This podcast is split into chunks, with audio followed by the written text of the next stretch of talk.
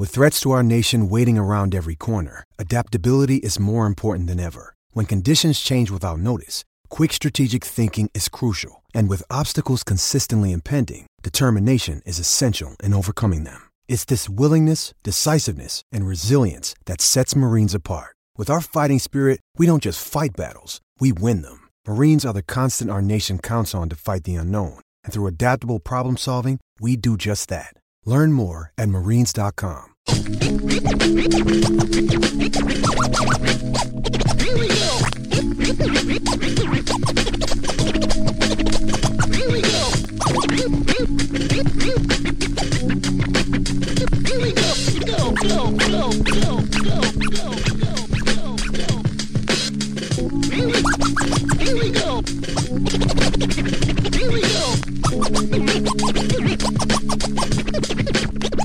Here we go!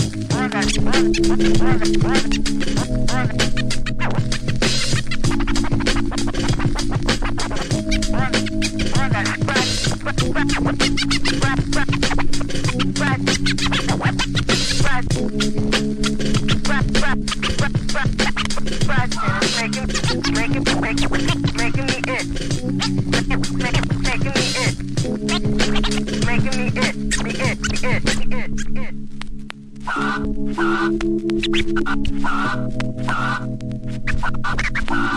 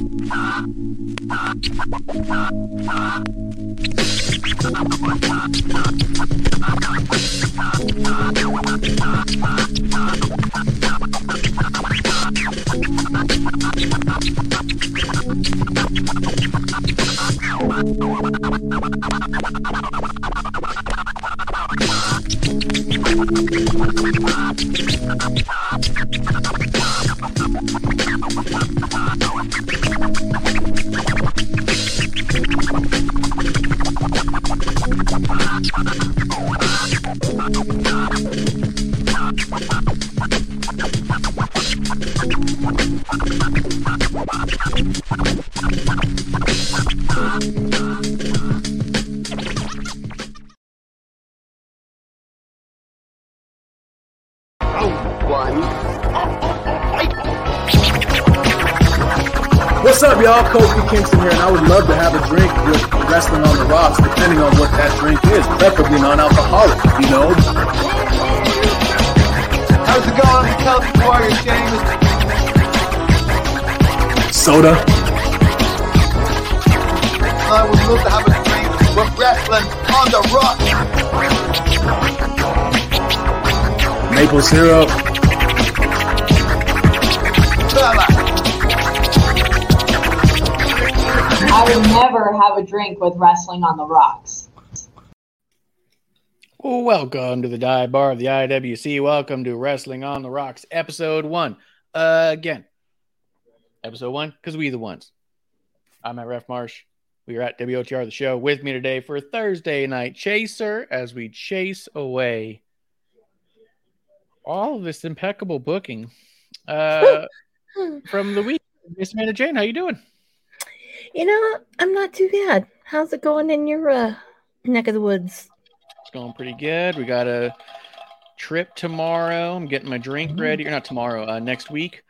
Uh, so yeah, we're probably not going to do a show next week. I'm going to be out of town, and uh, and plus it's Thanksgiving. And there was Mm. one time we did a, a show I really liked where it was uh, just me and my brother just talking about like wrestling stuff that made Mhm. us thankful. So it was kind of cool. But Yeah. uh, I don't think I don't think we're going to do that this year. No. Maybe Unless- I mean, People are desperate and they want us to do some full gear crap.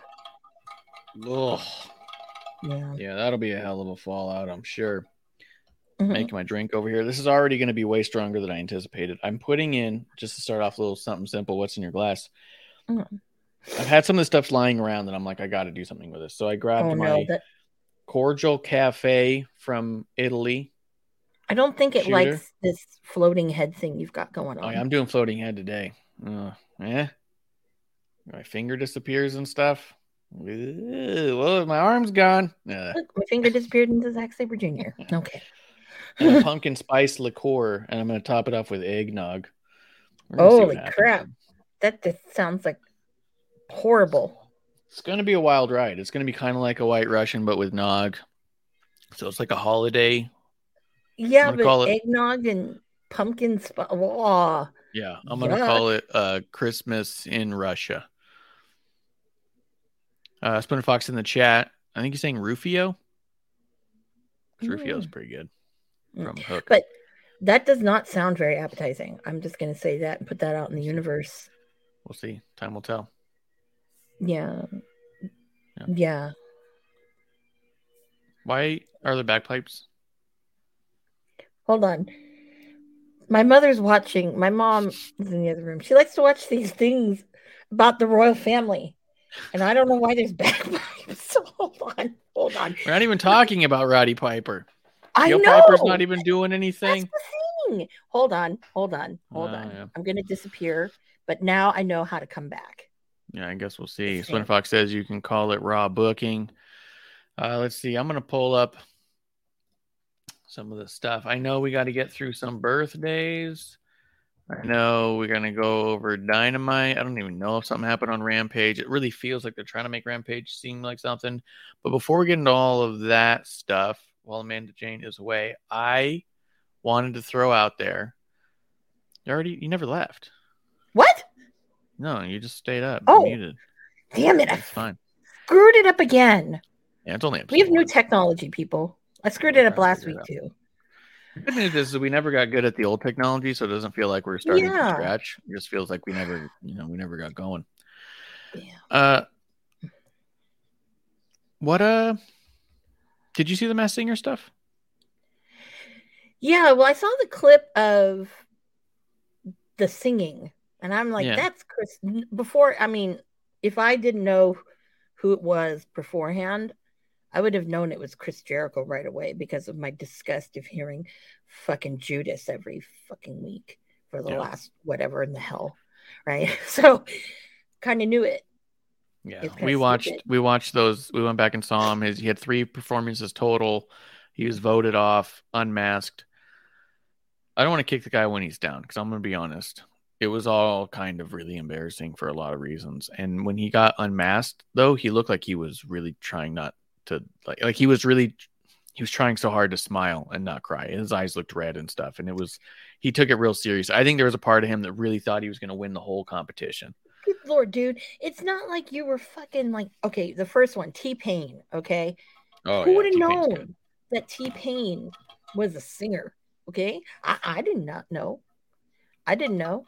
I thought we were blaming it on the alcohol with Jamie Foxx. Okay, Yeah. I didn't know.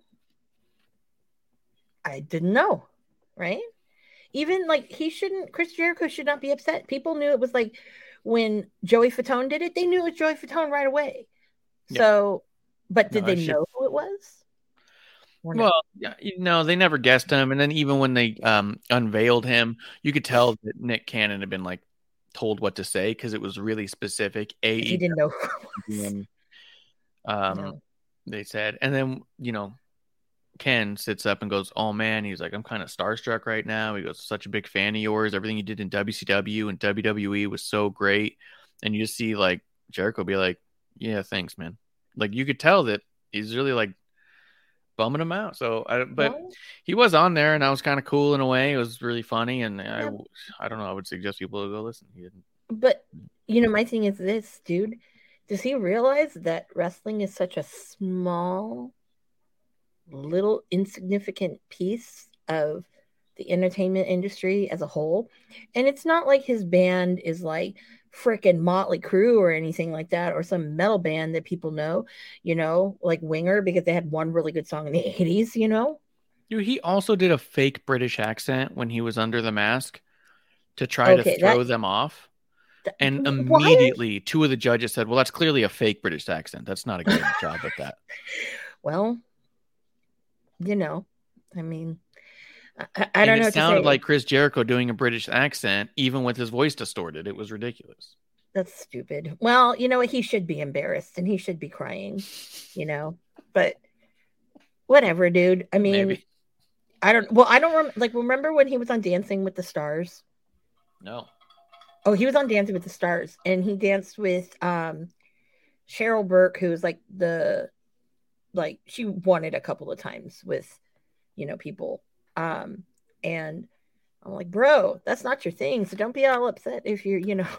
Yeah, it was good. It was good for what it was. Like it's fine. Like yeah, being overly sensitive about it is a little weird, especially like you see Adam Carolla get uh unmasked in the same episode, and he was like laughing about it and making fun of the whole thing, and he's like, "This has always been my dream to dress up as an avocado." You know what I mean? Like it's good. Yeah, I mean, he also was a female dragon, and that was kind of weird. So, you know, I, I, don't- Yeah, you know, I don't know what to tell uh, you, man. There's a reason why Sebastian Bach makes fun of you.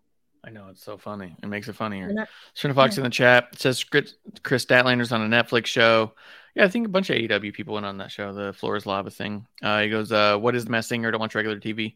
It just is what exactly what we just described. Like you go in there as a big costume and you sing, mm-hmm. and they try to guess who you are, and it's mm-hmm. competition. So somebody loses and they get unmasked, and the other person's go on, and it's a whole mm-hmm. season. It's a fine Yeah. show. Some of it's cool. You know, I like covers, and some of them are Mhm. amazing singers and do really good compositions Yeah. of it, and it's fun. But like, it's not like can't miss. I mean, I watched the first two seasons, and then after that, I was like, oh, oh, if somebody is unmasked who I know I like, maybe I'll go back I'll and go watch a compilation of Mhm. their songs. But outside, it's you know, Yeah. it's it's fine. It's something to put on. It's something I could watch with my family, no, no doubt. You know what I mean? You know what? That would be something great for Marty to do. Remember, if BTE, if y'all remember watching this when he wanted to be a pop star, that would be fucking great. Anyways, I Mhm. digress. Actually, John Uh, Cena might wanna- be good doing that too. John Cena would be great. Mhm. Uh, did you want to run through uh the birthday, birthdays or Yeah, what's in my glass? Because Yeah, Well, actually. I don't have a glass quite yet, but I'll have regular Coke because I'm gonna have a slush that is sponsored, not sponsored by Zoku. Yes, I'm trying to get us a sponsorship because those are really nice with alcohol in it. Um, but yeah, but I have a bowl of hamburger helper. I don't think people want to see that. But anyways, shouldn't have been. but birthdays, yeah, there's mine. some really interesting birthdays uh, this week. First of all, this one's kind of a little theme one, but um, two days ago um, was rest in peace, the Macho Man's Mhm. birthday. Oh Yep. yeah, and it's fitting that to coming up um, this Saturday. It's Miss Elizabeth's birthday, and I never knew that they had birthdays really close to each other. So, rest in peace, both of y'all. Happy birthday. Uh, let's see here. We've got um, let's see. Who are people we know? The Bella twins. Yep, Nikki and Brie. They're having a birthday. And no, I do not think that Brie is ever going to be in AEW. That's kind of weird.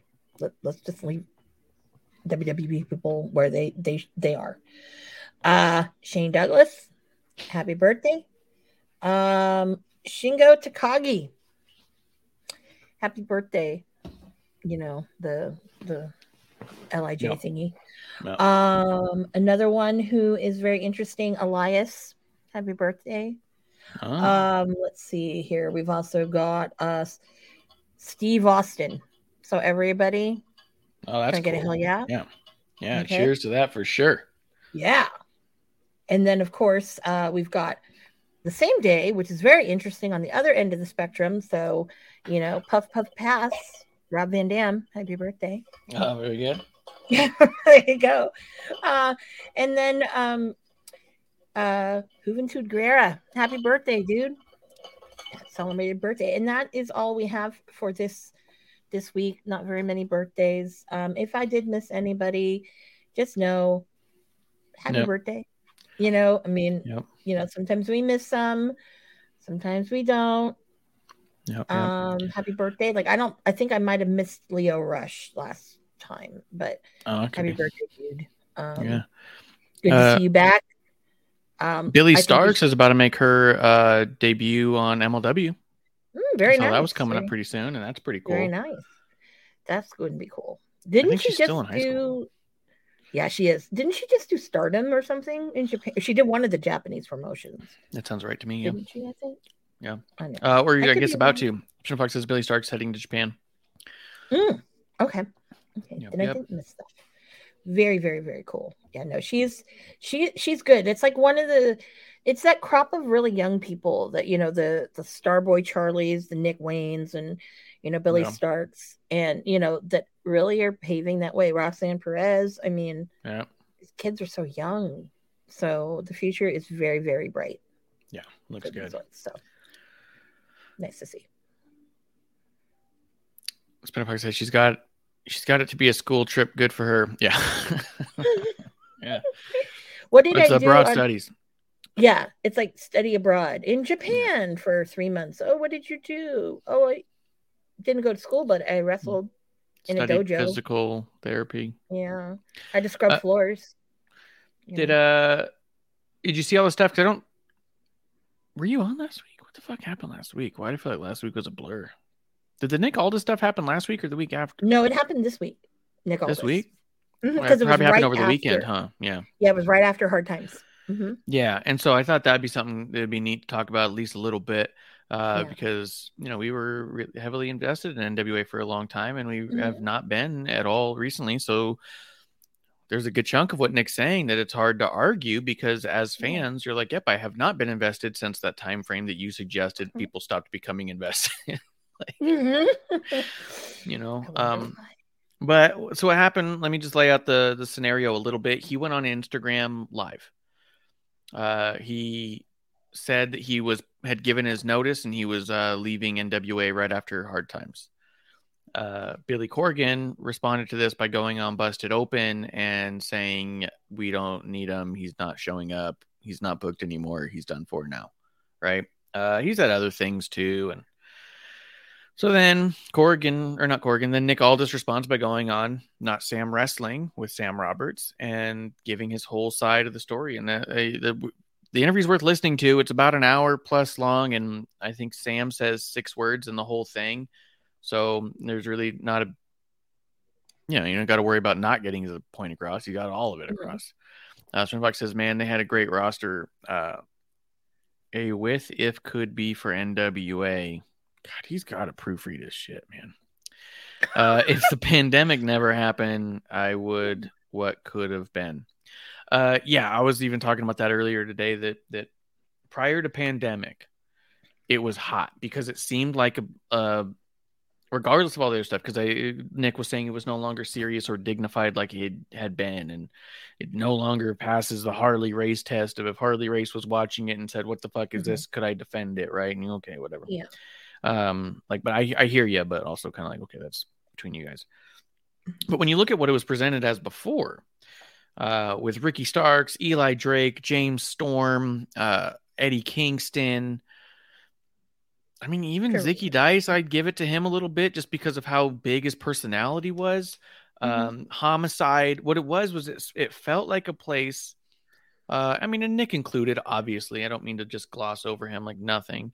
Um, obviously, Nick was a big part. Camille. Um, it felt like a place where they were putting a spotlight on talent that you kind of couldn't believe isn't on national TV already, right? It was like the best of the best. Thunder Rosa, uh, even Allysin Kay.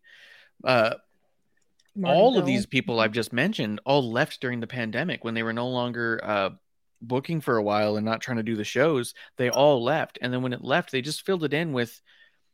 I mean, to be quite frank, from what I've seen, indie talent that seems like they're probably around where they are going to be until they get better. Like it didn't feel like it was any more highlighting top indie talent that was like, how could they not be signed? It was now just another indie promotion. You know what I mean? Mhm. Mhm. And I'm not trying to knock the people there and saying that they don't work hard because they do. Just not Yeah. everyone's on the same level at any given time. But the crew that was in NWA Power when it launched was all ready for prime time, you know? Mhm. So I really I do think think- that it's changed in that regard. Yeah, but I also think that without having like Dave LaGreca or Lagana, sorry, Like, Dave Lagana, kind of bringing his knowledge and everything into it, and also with the absence of Dave Marquez, it Yeah, really went Dave downhill as far as pr- production quality. You know, um, Yep. again, I'm going to say Wade Barrett doing commentary was great. Um, I thought they had probably the best commentary out there, hands down. Mm, Um, yeah. when Power was was up was up and running after Cornette left. But even when Cornette was there, I mean, you know, I mean, it was a. But again, I think that you know it really lost lost its luster. Now, yeah, it kind of was like, oh, it's interesting because now what's Matt Cardona going to do when he showed up Right. over there? Yeah, You Cardona know. Mm-hmm. showed up. Chelsea Green, um, Because- Jeff Jarrett had a spot. Because he was hot Yeah. at the time. Yeah. But let's go back to those days pre-pandemic. What were we going into? We were going into the, the Crockett Cup again with Scurll, you know, versus Aldis too. And that was going to be the one where I think Marty was going to take it. Because they really were working that partnership with Ring of Honor. Because remember, you know, Villain Enterprises was there. Um, they were using the bouncers at the time too. So there was a lot of that influence. And I think that it's sad that all of that, you know, the pandemic kind of killed it. What would have happened if the pandemic didn't happen? That would be very interesting because I often Yeah. ask myself, you know, does Yeah. would that Me Too thing would have happened? Would it have? Oh, the speaking out. Yeah, that's kind of interesting concept too, because Lagana might not have um, left the company had that not all come to light. Mhm. Not saying that it Yeah. shouldn't have happened, but you do wonder if it would have happened without the pandemic, where everyone's kind of online a lot. Exactly. Um, Spinner Fox says, "Who's going to last longer, NWA or AEW?" Well, AEW think- just for a little bit longer. I don't know. I think that the the interesting dynamic of that question is yes, Tony's got endless money, but he doesn't have endless platforms necessarily. And I don't know No. if, if Tony has the an ego that would allow him to step down. Can Dynamite go from TNT to YouTube if if Warner Brothers decides we don't want to do this anymore? You know what I mean? Where No. NWA has always been on YouTube. So if they don't end up on a bigger platform, they are they are what they've always been. You know what I mean? Mhm. So I think that in a sense, AEW's got more people who could pull the plug than NWA. So Mhm. I think NWA probably will last longer just because it's a passion project. Um, it's not his whole like legacy of Corgan is not def- defined by how NWA does, but Tony Khan's so wrapped around AEW and has uh, TV deals uh, in play that if somebody wanted to pull it, or even the fact that the funding really comes from his dad, if his dad just wanted to stop funding it, then that's it. They're just done. You know, where I think with NWA, it would take Corgan specifically to say, I'm done for it to disappear. Mhm. Well, you never know. But I do think with AEW, though, I think that Tony would do something because he has enough things like the Ring of Honor catalog that he could do a fire sale or he could start letting assets go Yeah. away. And I can see that happening. Now, whether or not people would want to entertain it is a whole different question. But, you know, I think it's fair to say that um, it would hang out a little longer. I can say if it went on a model like on Fight where you had to pay, I wouldn't pay, especially if you're getting the quality of what we have right now. Mhm. Hell no. I'll just watch the free YouTube shit. But again, it's very interesting to see okay, what has he done with Ring of Honor? Okay. That's coming up soon in December. And you see nothing. There's no build up, there's no storylines, it's nothing. So what do you do with that? You know, I've been thinking about that because people who are quote unquote just signed to Ring of Honor, well, okay, how do you put them into the fold? Or is it going to be the same bullshit people? You know, obviously that's going to be a whole, you know, Wardlow, Samoa Joe, Hobbs kind of thing. That's what it's sounding like it's building for that. But still, you know, it's like, come on, you have a whole somewhat different roster that's over there, you know, and people that we don't see anymore. So are you, you know, that we're supposed to be just Ring of Honor. So what's going on with that? But you know, who knows? I just was for remembering that. Yeah, they're doing Ring of Honor's doing their show in Dallas coming up on the 10th of December, and that's just weeks away. So, mm, who knows? Yeah, Spinner Fox in the chat says I feel like WWE will control the states again in the near future, which will be boring again. Thank goodness for NJPW and Stardom. Uh, they control the states now, dude. Like that's the other thing Mhm. that Dynamite. There's been a ton of pictures and footage of that fucking empty arena. They didn't even sell three thousand tickets to to the Mhm. show. It was just shy. That's not good news. It's not exciting, and I know that that they've already sold like nine thousand to the pay per view where that's going to be, but that venue's not even sold out, and it's this weekend. Mhm. It's a couple days away, and they haven't sold it out. And that's the only reason that that's like a big problem is that like you kind of want them to do better than that. You want them to be able to sell tickets, even if they if they aren't going to grow their audience. You'd hope that they've targeted an audience that will show up. You know what I mean? Because that's always Well- been the complaint. Are they catering to a specific audience? And if you say yes, then then you better pick an audience that's going to be there. Well, here here's the here's a very good litmus test. Okay, finally, they're coming to my area. We get two shows in San Francisco at the Cow Palace. This is the smallest venue. Beside, actually, yeah, it is the smallest venue. It is the smallest venue that AEW will perform in. Hmm. It's only about six thousand seats. So, my question is thinking is this going to be the same people because i will say this right now and you can mark money on this if we see the same washed up and no offense to the white people all you lame white people that are there every week you know with your stupid everyone's got a sign that's facing the hard cam of some sort you know or all sorts of bull if we see that again I will say this. I'm going on record. I'm saying this. The crowds in the San Francisco area are probably the most diverse in wrestling, mm. period. Okay, you can go back, look at WWE, look at when they've done Raw in San Jose or SmackDown in San Jose. Look at when I don't think they've been back here since in well, at least I don't think they've played where the Chase Center yet. But we're a pretty diverse crowd of, of people and that's all the indie shows that I go to that are up here. So, and I know how hard Yeah, it but is. That's- I- assuming that AEW is putting out a product that a divi- di- diverse group of people want to see. yeah, Like if, but also if they don't show up, then that's more of an indication that they're booking towards Well- a spec- like more specific demographic. But they shouldn't be, I'm I'm or not going to neglecting show up, demographics. but I'm not going to show up if I can't sit where I want to sit. Okay, I've not been able to get a ticket like near the front at all. Okay, No. I'm not paying twenty five hundred dollars a ticket when I know that there's these people who look like, you know, they don't make a lot of money, you know, Yeah. in some of these cities. That I'm like, how the hell are they always in the front row? And I know they're not paying two thousand dollars a ticket. I know that. How? I don't get it.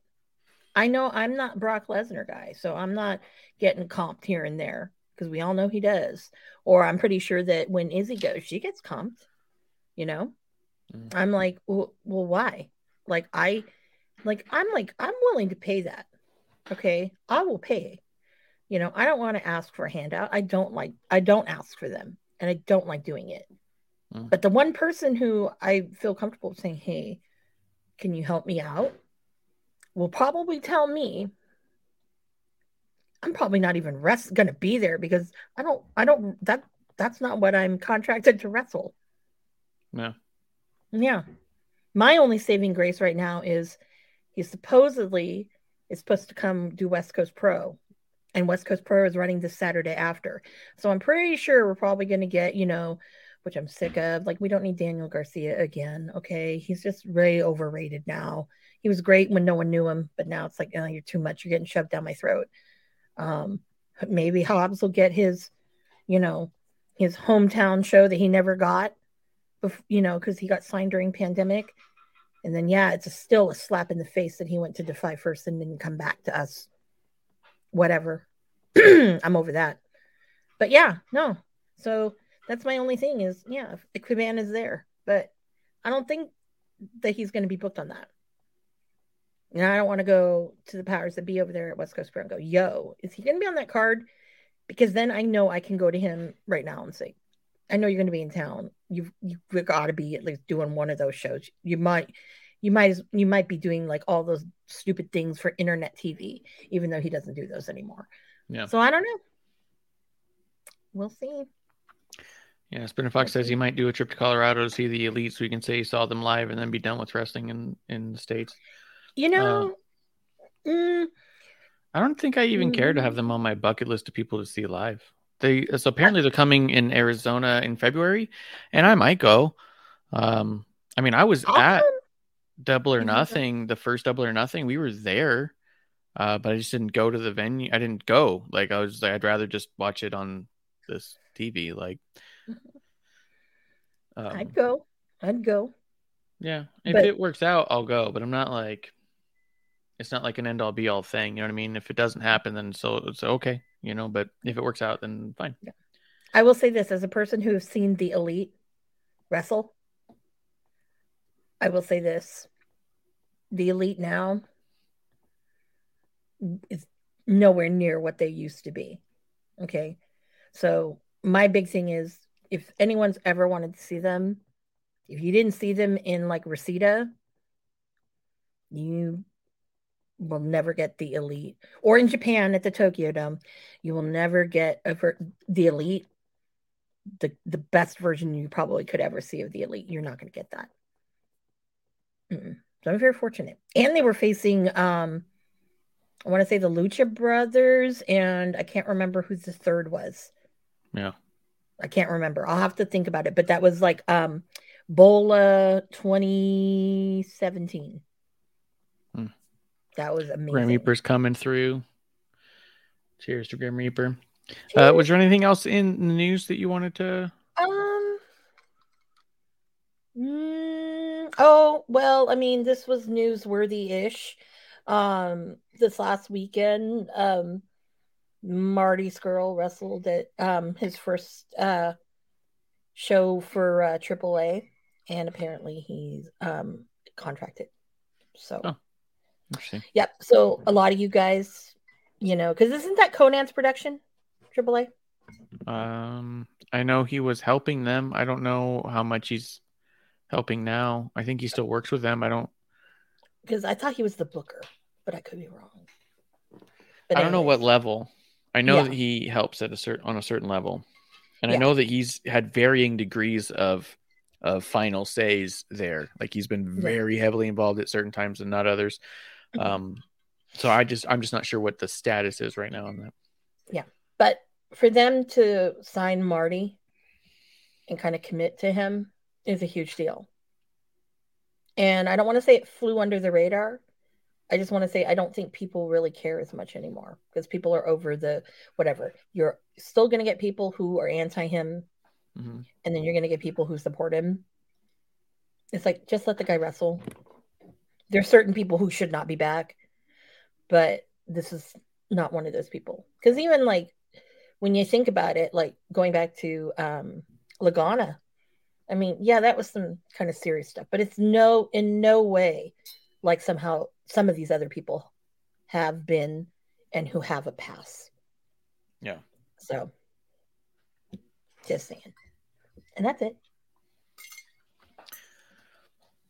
Uh, did you want to talk NXT or AEW first? Um let's talk NXT first. NXT.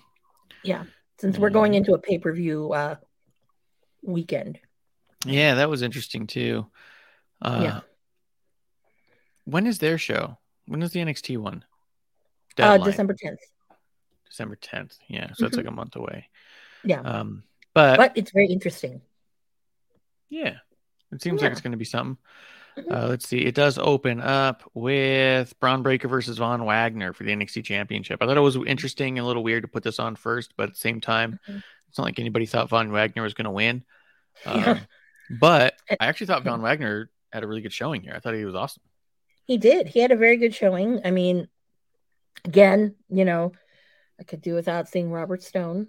Um, Oh yeah, all But that stuff was good. despite that, you know, Von White, I was actually surprised with that particular match. So, um, not surprised that he didn't win. Which you know, come on, if he if Bron is going to lose the title, it's definitely not going to be to Von Wagner. It's going to be someone who was a big part of that um, NXT UK um, franchise, so to speak.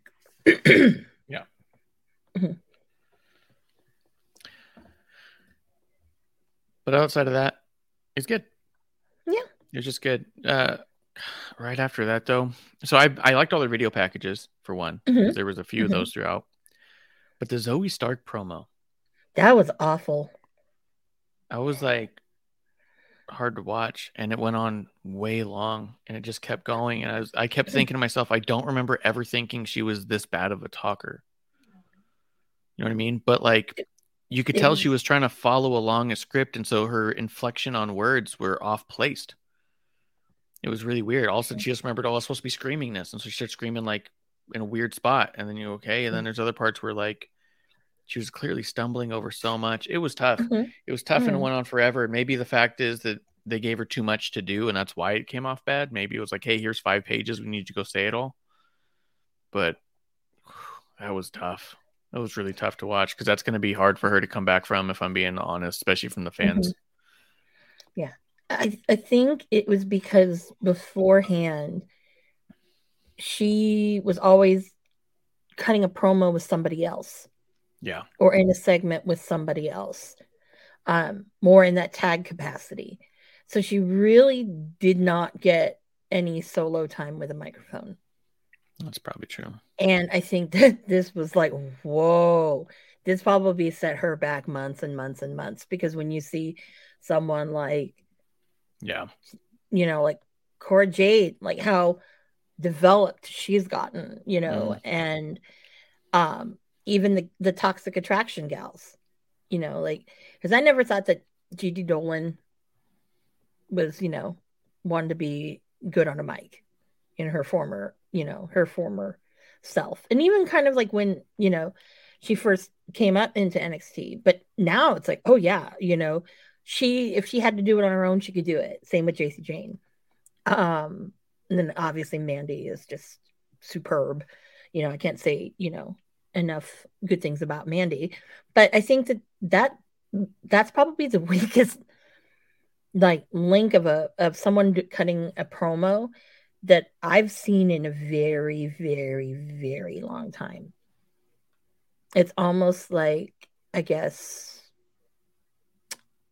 if you had someone where English isn't their first language and they're trying to cut something that's pretty difficult.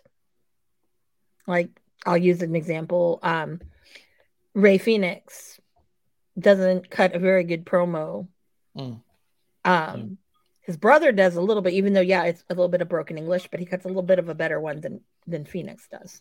Yeah. That's kind of how I feel with like Zoey Stark's like, mm, you either need someone to talk for you or just don't talk at all. Yeah. and that's where she's rough. sitting now. Yeah, it was really rough. And it was hard to follow because of the way she said it too. And I was like, Mhm. this is I think she kept repeating herself. So it was almost like she got flustered and Yeah.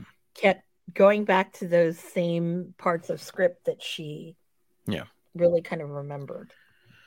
Yeah. So Osman Fox to say Konnan is a booker in AAA, but he's not sure if he's top booker. yet. I don't know what, what Barry's degree he's at right now, but uh Indus Sher versus Ariel Dominguez and George Cannon. I thought Veer was in this. Yeah, it's a Yeah, tag match. tagged. Yeah. All right, well. Oh, Indus Sher is the name of the tag team. Veer Mahaan Mhm. and Sangha are the two guys. Sangha, right, yeah. Mhm. Okay, uh, that's why I didn't realize that was their tag team name. Uh, yeah, all right, this was fine. Yeah. but it just was what it was, and I liked It that they what it is. talked. I Mhm. liked that they talked afterwards, so you knew it wasn't going to be some crazy gimmick where suddenly he doesn't know how to speak anymore and he's no longer refined Yeah. or some shit. You go, Yeah. okay, cool. This was, Yeah. This was I thought pretty well done. Gives them Yeah. their unique look and Mhm. doesn't hold them back. And also, it really made them look like rock stars after the Zoey Stark promo. It was oh my god, yeah. yeah, I'm like, yeah. oh, like, oh, okay. There's, I have faith in people speaking on the mic. Yeah, that's what Yeah. I felt. Uh, what do you think about the Wendy Choo uh, saga with Cora Jade? I love that, that kind of mean girls ish kind of thing. And yeah. I haven't felt that way since like brought up stuff that was like high school. So that was really cool and interesting to see that they're Yeah. going in that route. So, um, yeah, but y'all know I, I'm on that choo choo train. So, you know, Yeah. love it. So I love Yeah. every bit of that. But um, definitely, I'm liking how it's really kind of, I guess, I haven't seen this in a while, that it's kind of like art lim- imitating life and Mhm. bullying and whatnot. So I think that that was kind of cool. That's kind of cool that they're going Mm-hmm. in that route of a different angle of it of storyline because when you had Cora Jade and Roxanne Perez, that kind of stuff too. So Yeah. Uh, Grimper says they were Indus Sher back when they were with Malcolm Bivens, but they got the pu- plug pulled after the IG incident. You remember they leaked the Keith Lee win before they aired it? oh yeah, oh That was yeah, funny. Mhm. It was really funny. Uh, but yeah, but this is obviously they're going to keep the same name but have a different presentation, and that's for the best. So that was cool. Uh, Apollo and JD McDonagh was a good match, but again, I'm just not invested, man. I just don't care about their story, and I want to because they're so good. Well, I you know honestly, they've done nothing for me to care about Apollo Crews being in NXT. You know what's interesting is there's so much good talent right now Mhm. that a lot of the fan favorites for a long time was like the quote work rate guys, the guys who Mhm. would out wrestle other people, and they were just such skilled technicians. At this point, there's such an influx of really great wrestlers Mhm. that it doesn't cut it anymore. We've almost become full circle where you like having gimmicks like the goon might actually work now because you're like, Mhm. well, someone and we need a reason to care, and you being a good wrestler is just not it anymore. Mhm. You know what I mean? Like it's just like the like Daniel Bryan realistically got over because he was just that good of a wrestler. He was in that era where there was a lot of big characters and not a lot of great uh, um, work rate guys. So when he showed up and did what he did, it took a while for him to become decent on the mic. From being completely honest, he really got over big time because of his ability to wrestle, and that's just not going to get somebody over anymore because everyone is that good now. So now it's kind of to the whole point where it's like, yeah, it's a great match. So what? And that's kind of a weird spot to be in. You know what I mean? Like you kind of go, Mhm. it's a great match. You should be really into it. And it's like, it's, but they're all great matches at this point. So it's That's like, how- so yeah, that's how Claudio Castagnoli is being booked. yeah, you know. But with Apollo, though, I guess maybe we assume too much. And I Mhm. think that I know I assume too much, like thinking, man, this is going to give him a nice little place to kind of reboot his yeah. himself, kind of a la Mandy, like how Yeah. Mandy was. Mm, no, I'm like, I don't even know what it is anymore. It's like, why are why are you here? Which is kind of a bummer too, because everyone who's come back into NXT, we felt like, oh, this is really fresh. This is good. They're leaning into this. Oh, they're redoing that. Mhm. Apollo's the one guy who showed up over there, and you just get that same excitement and go, oh yeah, he really re- could use that, all of that, you know. Mhm. And then like, we just aren't getting it on the same way. And you just go, God, is he like? No, and then now like Dijakovic. Well, Yeah. I don't even know what's going to happen with that. I'm like, Who do you think? Scrypts is? I don't know. I think it might be Vincent. You think so? Yeah, that's my thought. I don't know. And then uh is Dijakovic is is he that hard justice guy or whatever? Or is that a whole other dude? We're getting a lot of a vignettes for people. dude. people. I think it's a whole other dude. We can't have six vignettes of six different people and not show any of their faces. I know. It's really fucking hard to follow. Well, it's more like a crap. It's like Russian roulette, I guess. Oh, of Yes. vignettes. like, okay, who guess who it is? Yeah, who's this even about? Like you, you can't do them all the time all together. But I would think that Dijakovic, you know, you're not hiding who he is because obviously we saw this other, you know, these other promos. But we're not seeing his face either. We're seeing one dude's Well- chin, one dude's eyes, and one dude's handwriting, and we're like, what the fuck? Just Razor don't know. vignettes and Mr. Perfect vignettes weren't done from the back of their head. They were front and center. Boom, this is me. Hmm. This is who I am and what I'm about. All of these They- vignettes they being love- all mysterious is getting really fucking Okay. tiring. Just come out. know Who it is.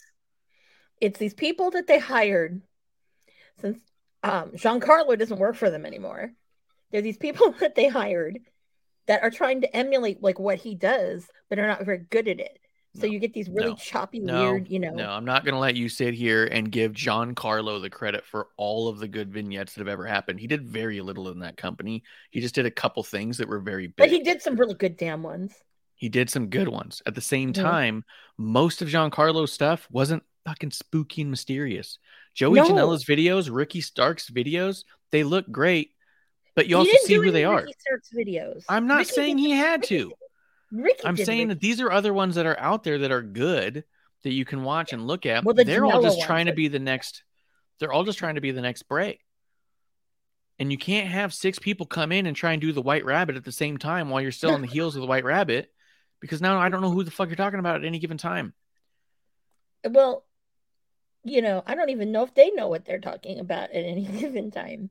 That's what's making it so stupid. Like you can't Well- like it's all their creative decisions too. It's not even their video editor. Someone in creative saying like, "Oh, we'll make a mysterious video. You'll see like their earlobe," and you go, "Okay." Then That's then what's the next segment? The next Okay, segment, we have this other Mysterio video. We're gonna see this guy's chin, and like, but we don't know who either of these guys are. No, you're not putting their name up. No, someone needs to be in there and say, well, you can't just do that back to back like this. Like, Well, spread this shit out or start showing faces. well, you know, that's their way of, I guess, I don't know. It's the way to drum up excitement. I don't know. The funny But thing is, is they're clearly trying to drum up excitement, and no one's talking about any of their vignettes I think because there's to nothing to fantasy latch onto, No, they want people to fantasy book. They want to and no one have is. people play guessing games. That's what But no is. one is. Because no one gives a shit because we don't have any information. They did with White Rabbit and they don't understand the difference. The difference is there is No. actual clues and things to go around. The difference There is we, clues. we're already piecing it together the whole time. You're bringing in new talent that we've never seen before in a really cryptic way. There's nothing to piece together. And There you have be. Skizzo on the same show. How much weird cryptic shit do you need at one time? if everybody's one thing, nobody's special. If you're all Hey. uniquely dark and mysterious, you're none of you are uniquely dark and mysterious. They're trying to do something different than Tony Khan, okay? That's all I can drum it up to. Anything you do on TV will be different than when Tony Khan does. Because he's been doing the same Not- shit back to back. Not true. Not true. If one of those fuckers comes out with snow, then yeah. Let's Yeah. Snow is pretty good. Um, what happened here? I was having this thing go and it locked up.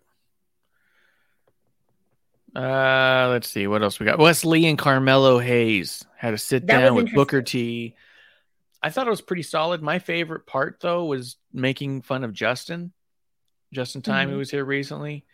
He Mhm. uh in the middle of this whole thing, Booker just goes, "Okay, then shucky shucky quack quack," and I just started dying laughing, knowing that Justin would be at home being like, "Why did he say that? Stop it!" He's like so tired of him that I just cracked up laughing, just being, "This is great. Say it all the time now." Yeah. Uh, but their back And- and forth, I thought was great. yeah. And I even thought Booker I- added a lot to this. you know, he did. Okay, bravo to him. I still don't like his commentary, but one thing I found very interesting is, you know, was just I think it's setting up the inevitable split of Trick and uh, Carmelo. I think that Carmelo is going to be leaving soon after this. I Mm. have a feeling. And Trick's not going with him. Yeah. I don't have any issues with that. I think that That's what my I mean, yeah. is. I was gonna say that Trick is a really good addition to Carmelo, which is true, and I was gonna say that he could lean on Carmelo basically forever, which I think is true. But at the same Mm-hmm. time, they should want him to be his own guy too, and Yeah. he might need to break away just to do that. hmm And I think that that would be great because then he's already really prepared to have a really good program with Wes Lee off the bat with it. So I think that that's that's a good strategy to go if that is the case. I hope they go that way. Um, just because Yeah. then you don't have this endless. Oh my god, it's still like fucking the whole JD McDonagh. I'm like, just go away, dude. Okay, you haven't gotten it done. You're not gonna get it done. You know. Uh, Justin did say I got to give it to Booker. He was a great part of that segment. Justin, what do you think about when he said "Chucky, Chucky, quack, quack" in the middle of all of it? um, what I thought was great about Booker's what he did here was so many times we've seen the contract signings where the guy just goes like, "Do you want to sign it? Do you want to sign? It? Hey guys, don't fight," and that's it. Mhm. He approached this like, "No, I'm going to kind of interview these guys. I'm going to get them to Mhm. show who their character is. I'm going to feed them enough." Like he was hosting a contract Mhm. signing. He just wasn't witnessing a segment. You know what I mean? Mhm. So I thought it was awesome how he did that because I think it's so unique to do that because every contract signing we ever see, there's one person goes, All right, guys, we've all agreed in the back. There's going to be no touching, right? No fighting. So just sit down and be cordial. What do you want to say? The person says all the stuff. Oh, okay. What do you want to say? Oh, okay. Now sign. and, and then flip it. the table over, and we're Yep. gonna fight. Yeah. Yeah. But this was, I Mhm. thought, awesome because it came out almost, it was pretty close to almost a podcast. Like these guys felt like they were two guests on Booker Yeah. T's podcast explaining why they're in this fight and what they want to do and just getting their Yeah. um, uh, uh, personalities across. And I thought this is probably the best contract signing I've seen in that regard from a host for sure. Yeah. Well, he's good at that stuff. But again, like I said, I just the commentary, man, it just no. But this was great. But commentary, no. It kind of makes you wonder. He clearly. He's clearly doing different things in those. You know what I mean? Like It's Mhm. not like he's just a talker and says, "Oh, trust me, I can say what I want. I, I'll be fine." Yeah. he's approaching them with different mentalities, which is interesting to think about because he's, I think, a really smart guy in all this. Mhm. Uh, he's approaching them with a different mentality, and that's kind of impressive. Makes you Yeah. wonder what his thought process is behind that. Mhm. You know what I mean? Because his wrestling promos were different than this. This was different than his commentary. His commentator is different than all that. Like his podcast is a different tone as well. So for him to and the kickoff shows are different as well when he does those. Yeah. So to see him switch into these different mentalities, you have to imagine there's a purpose. Yeah. But also, I've noticed too that Vic Joseph is looking real kind of cash. Yeah, he's gotten real casual. I'm like, what the hell? Did you just like roll out of like like bed and grab whatever the nearest like jacket was and rolled down to the performance center and They also Ooh. booted him off of after the bell. He was replaced by Kevin Patrick, Mm. which I think they're doing to try and build a chemistry with Kevin and Corey because they're the commentators on Raw. Mhm. And man, as much as I like Kevin Patrick, he is really struggling. Like it is he sounds asleep, dude. Like I'm low energy and I just can't imagine how this guy is so low energy at a wrestling show. The dude's sedated. Other people sound confused. Like remember um the guy before Jimmy Smith? Mhm. Yeah, he was just kind of like was saying stuff that didn't make sense because he didn't know what he was watching. And then Jimmy Smith was saying stuff and he understood what was going on, but he was just kind of like, this dude comes off like he's asleep. That You know was I mean? Marvez on commentary with AEW. Oh, was like, yeah. oh, Alex. Marvez is sedated as hell. I was like, what the fuck is this? They got to get rid of him. And then he would say inaccurate things. And I'm just like, ugh. And then, Yeah. you know, Coach clearly that- never watched the product, but was excited. Kevin clearly watches the product. He doesn't even fart when he's excited. Like nothing comes out of him, man. Doesn't matter how exciting this thing is. Brock Lesnar mm-hmm. could throw him and you'd hear him go, oh, golly. Yeah. Uh, Booker, uh, um, Justin Time does say Booker put his foot down and it really differentiated this contract signing from all the others that have ever happened. Yep. That's, the that's Yeah. the case of it. Um, I'm to kind of go through this because the dyad against Briggs and Jensen, fine. Mm, barely paid attention. Shawn Michaels, which I like the dyad, or not, yeah, the dyad. I like Yeah, but- all that. I'm like, okay. right, Yeah. I kind of want something bigger for them. I think is what it is. I don't like the story Well, that they're in. I like them a yeah, lot, but I I'm all like, okay, Briggs and Jensen, whatever. And even the Yeah, even the Cameron Grimes stuff, I was like, whatever. Like, I want them in Mhm. something that feels important, and nothing they do does. They were important in their former selves. They were important, Yeah. but you know, don't know whose idea that was. Um, Yeah. Spinner Fox says he doesn't even need commentary when he watches the wrestling. He just likes the wrestling. So he's here for the moves, not for the story, which is fine. well, you know, it's funny, there was a certain time where all I had from Colt Cabana was his words when it was in Ring of Honor. So, yeah, there are some people who do do listen. hmm Yeah. Shawn Michaels announced the Iron Survivor Challenge match for NXT Yeah. Deadline. You fucking kidding me? Did you hear this thing? It, it, I This was, was like, a- wait a minute. This this is the most Tony Khan thing that Shawn Michaels has ever done. Coming up with stupid words and tying them together for a fucking match to make it sound more important than it is. A championship eliminator match, an eliminator tournament cha- challenger. That's all his kind of shit. The Iron Survivor Challenge at Yeah. Deadline. Mhm. Yeah. So he's all like, I could do what, in the back. what Tony does. And we're like, yes, you can, but no one wants you to. Yeah. Don't do it. It's the stupid. So first off, the Yeah. name's fuck's awful. The name is Iron Survivor Challenge, and so then I thought, okay, it's going to be like an Iron Man match, and uh, but like a gauntlet style or an elimination Iron Man match. So I thought it was going to be something simple like that, right? Hour long. No. Imagine, imagine an Iron Iron Man match and how they worked, right? What if they just did an Iron Man match with elimination rules? You got five or six people in there. The match goes an hour people get eliminated on the way through. All right, whatever. The fucking rules on this thing are so long that all of the reviews I see about it just post to the video because they don't want to transcribe all that shit. It's ridiculous. So the, here's the other thing the match goes 25 minutes long, five people, starts with two. Every five minutes, someone else joins. Someone's going to end up out there with only like five minutes left. They're going to be only in the match for five minutes and they're supposed to catch up. Like, that's going to be supposed like potentially an interesting dynamic at the end, but also kind of fucking dumb, man. Uh, Spinner Fox says, I mean, oh, he goes, uh, so it's an Iron Man Rumble? No, it's not. It's worse. In my mind, I thought an Iron Man Rumble would be cool. This is worse. 25 minutes starts with two people. Every five minutes, somebody joins the match. The you you have to stack victories by pin submission or disqualification. If you lose any of those pin submissions or disqualifications, you end up in a penalty box for a minute and 30 seconds. The match goes on for 25 minutes, and the person with the most victories wins, Yeah. which is that- probably the most concise that's ever been described. And there's probably some other weird rules behind it.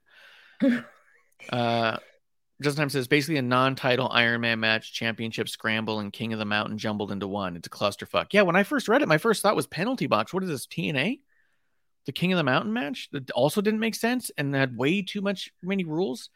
Conrad and and Jeff Jarrett on their podcast even broke down that match once. And Jeff was really defending that he really liked the idea of the match and how it worked, but also conceded there was way too many rules to make any sense of it for simple viewing. Eeh. Sprinter Fox says, sounds like a kid made it up. HBK is the, is my man, but stick to training and teaching wrestlers. That's what I mean. It sounds like it sounds like he called Tony Khan. Hey, what's something that you thought was too stupid to do? I want to do it. It's so weird. I'm just not Well- into any of that. And I saw it and I was like, they're doing it for the men and the women, and we're gonna find out who it is. And I was like, Nobody wants to know. off with that. I, I, I don't want to know. But honestly, like, okay. I am So, so not looking forward to anything to do with those. no. I will say this though. When I first heard it, I was like, oh fuck, this is this is like Tony Khan rejects on the floor. Like someone was at AEW backstage, there was a stooge, and they picked up garbage and they looked at Mhm. and they saw these things. Penalty box. Hmm, okay, well, we know that you know NHL's on, you know, whatever TBS or TNT or whatever the hell Oh yeah. right? So they're like, okay, penalty box. Okay. Right. Obviously, they're not going to use that because nobody big on hockey. But then again, ha, fool you. We were just were at the New Jersey Devils and had people who had nothing to do with who knew nothing about hockey there. But anyways, beside the point. And it, it, I'm like, what the hell? So this is probably. Please don't let this main, be the main event. Please let it be in the beginning so some of us can not can just kind I- of gloss over it. I bet you it's going to open and close the show. Well, no, I guess not because they're Mm. going to have a world title match in there. They're going to have at least, at least two. So yeah, put those on the top. Let's get through them. I'm Yeah. just- oh my- like Nobody cares because that women's one's going to be really weird as fuck, depending upon who you have in there. they're both going to be weird as fuck, and they're both going to make no sense. And at the end of it, they're both going to have a winner that goes for the championship. And you're, I guarantee you, no matter who it is, everyone's going to be like, I guess they won. Like it's not going to feel like. Just do a fucking battle royal at this point. Like, You know what who- is this? This is their opportunity to give Indy Hartwell a push on the women's side. They could. She had that win over Tatum Paxley, which was nice. She's been. I've been Mhm. liking this aspect of Indy Hartwell. Now that you bring it up. Now that you bring up Mhm. Indy, she's been winning with old school wrestling finishes Mhm. consistently.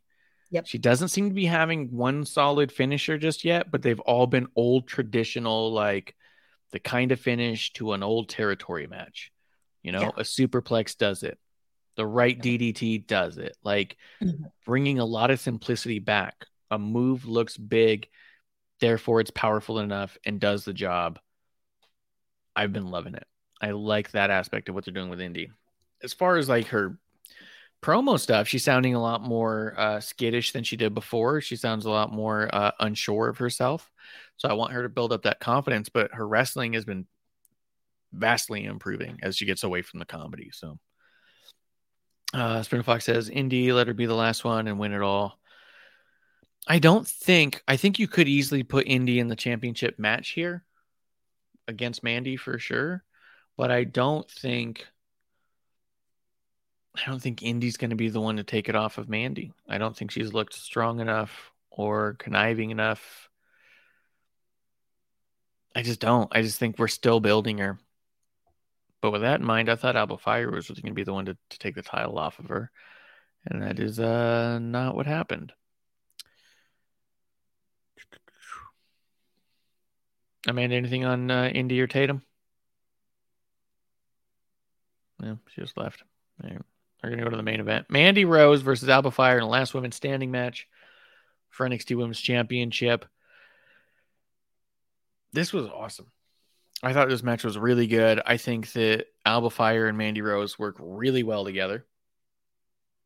The big thing, obviously, at the end, Isla Dawn shows up, spits in Fyre's face, pushes her off the ladder. She goes through the table, and Mandy gets the victory with the assist, obviously, from Isla Dawn, which does mean to me we still could get an Alba Fyre victory here to to uh, um to get the title off of Mandy. I wouldn't be surprised if we ended up with a triple threat.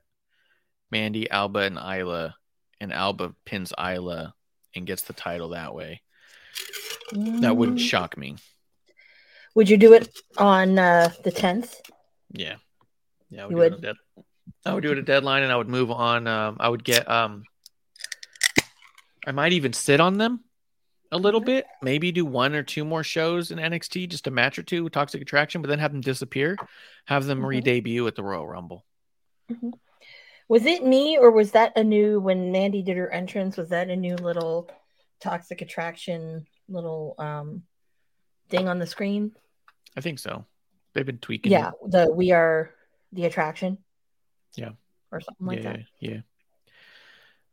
Uh, let's see. Let her be the last. one. Oh, he says, uh, Spin Fox says, I love it too, but the IWC been shitting all over it. Yeah, the simple victories by Indy. And he does say, Yeah. uh, let's face it, all the talent, female talent in NXT can't hold Mandy's boots. Dude, right now, that's really hard to argue, if I'm being honest. Yeah. Mandy's been doing so spectacular that you see the Indy and Tatum match and you go, yep, I don't see someone there doing it. You see, uh, uh, what was the thing earlier? Oh, Zoey Stark, and you go, yeah, nope, you can't have her out there talking every week. Mandy would obliviate her. Yeah, Like I mean, I, they I even think they've cooled off Wendy. Oh yeah, if they did a promo back and forth, forget it. yeah. But I even think that they've cooled off Wendy Choo enough. She's nowhere near being ready for a title shot again. Mm-mm. And you You can't know? put Tiffany Stratton in there because she's been nowhere. You know. Yeah, she And can't she just show up and do it unless she shows up and wins this Iron Steel Survivor Challenge. No, that's Indy. My money's on Indy all the way with that There's one. no fucking way. Indy's not going to get a title shot. She's not winning yeah, it. they- not going to win it, but you can give her the title shot to kind of give, you know, like showcase her. You if I mean? Alba Fyre wins at deadline, because that's what I'm saying. I'm I'm pre-booking. I think we get Alba Fyre, Mandy, Isla Dawn at deadline, and Alba Fyre wins. Really want Mhm. Indy and Alba Fyre? No. That's where I think that again, it's going to cancel out Al- Alba Fyre, and um, it, that's going to cancel itself out. Yeah. Yeah, that's Yeah. where I think that that's gonna that's gonna happen Yeah, I could see With it. that. because they're Uh, gonna, you know, obviously they're gonna be pissed at each other for costing them, you know, that title, and of course Mandy comes away again. Still, you Yeah. know, you've got too many other personal things, Alba Fyre. You can't do it, you know, Yeah. and that's And how you Mandy get even it. cut a promo earlier in the show. It was so good. Like yeah, Yeah. that was a Mandy's great promo. absolutely killing it.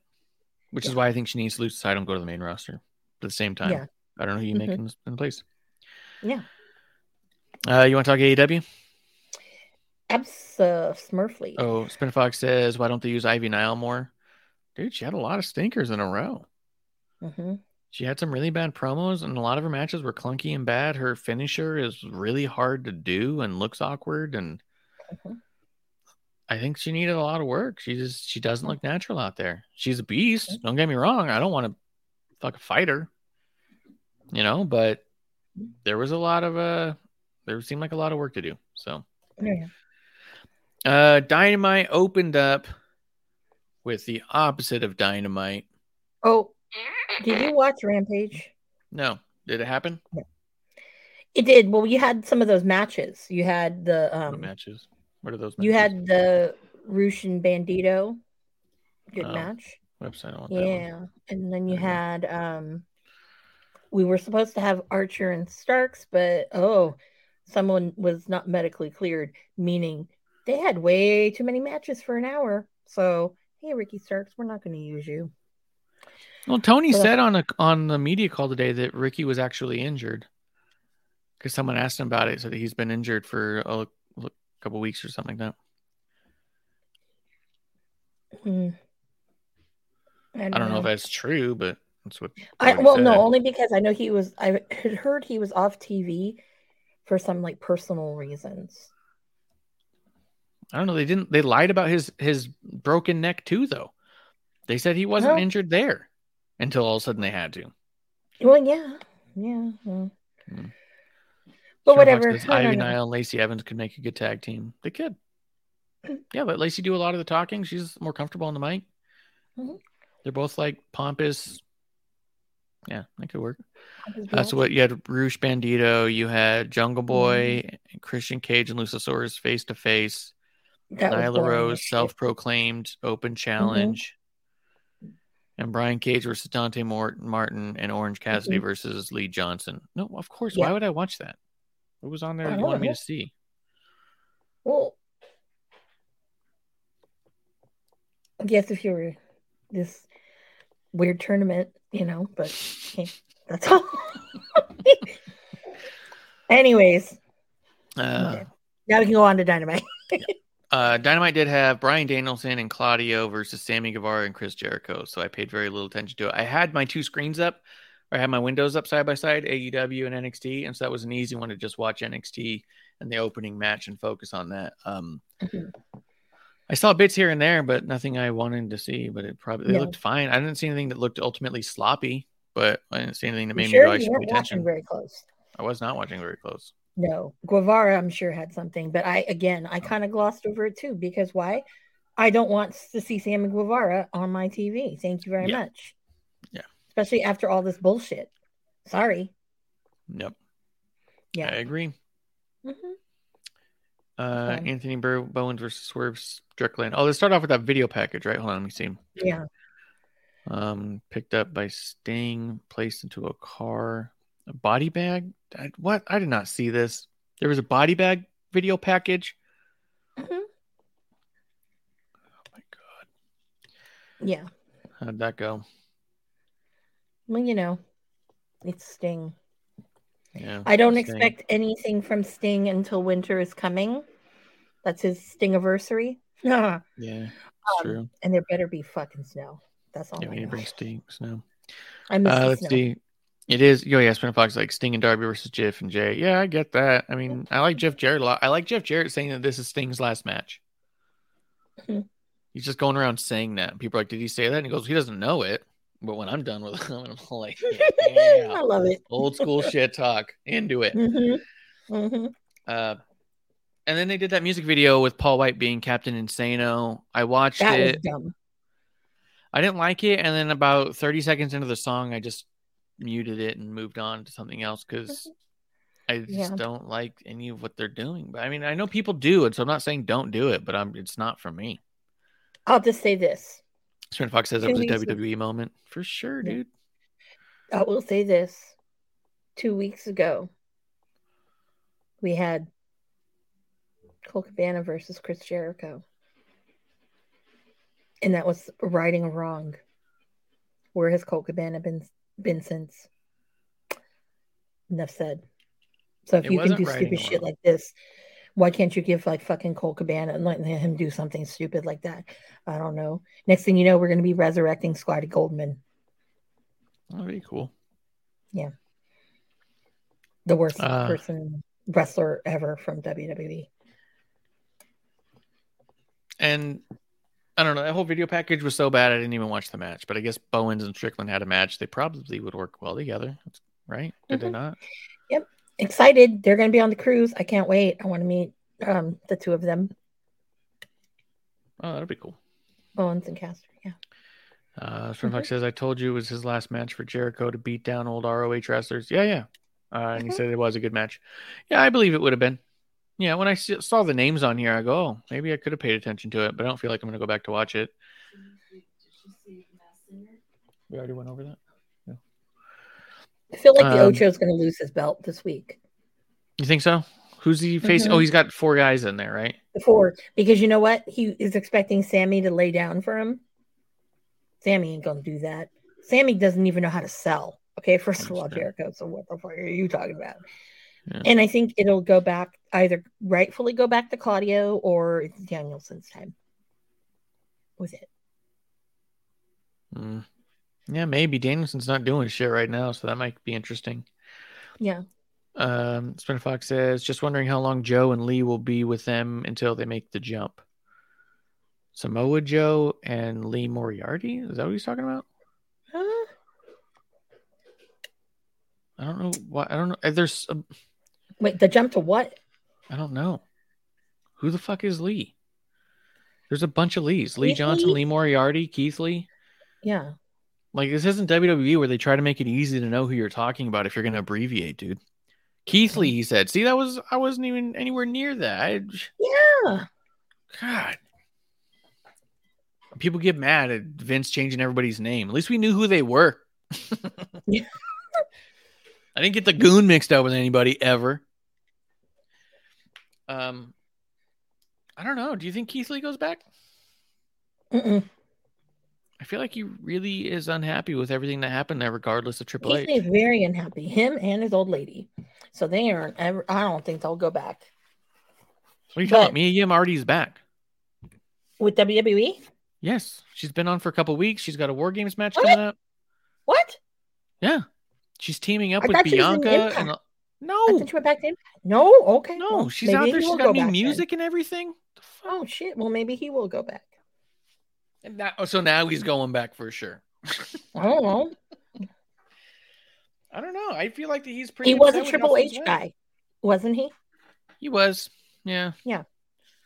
I guess it is possible. Uh, I do think Joe has no respect for Tony Khan, which is why I like him. So I think he might yeah. jump at any second. He might not even wait for his contract to be up. There's no respect on him. Um, but he did cut that promo, Samoa Joe being the him, uh, saying that he refused to be a victim to Wardlow. I'll be honest, Samoa Joe's awesome and a great talker, and he did everything he could to make this angle work but he didn't have a lot to work with, and that was pretty evident to me. It seemed like an over exaggeration of a whole lot of things because not much actually happened, and he had to pretend to make it important. Yeah. And so you're like, all right, he did an awesome job at that, but he was given nothing to work with. And Mhm. you know, I commend him. It was cool, but it also was like made me look at Joe like not Joe the guy, but like Joe's character a little bit weird. Where you go, okay, I guess he's gonna flip out about all sorts of stuff. Uh, Split Fox says if they do make a Joe versus Wardlow versus Hobbs, might steal the full gear pay per view. They already announced that. I thought, They did. Mhm. yeah, it's been announced. I thought for like a week. Mhm. No, you know what's going to steal the pay per view? Uh, Colt Cabana Yeah, doing nothing. Just basing it off of historical evidence. Yes, Uh, that's historical evidence too. hmm Yeah, no, no. I think yeah, he's yeah. In it's when I- defense, I'll though, agree with you. sometimes being not a part of the thing might actually be a career highlight. Being able to say I was not a part of that. Colt's like, I don't need this shit. But Yeah. before I go in, well, let, yeah, let's talk about the the Wardlow thing. Wardlow, I was never really that jazzed about. I don't believe, Mhm. and it just because it's like, okay, you made him the good guy because of Max. Oh, I'll put that tea. Um, you made him the good guy because of Max. Hold on. I will take that. Put tea in it. The pink one. Sorry, episode one. Had It's a just episode run one. in. Yeah, sorry. First episode, you know, had a run in. I had popcorn delivery. Um, anyways, um, he was only placed as this good guy because MJF treated him like shit. I mean, wh- what else did he bring?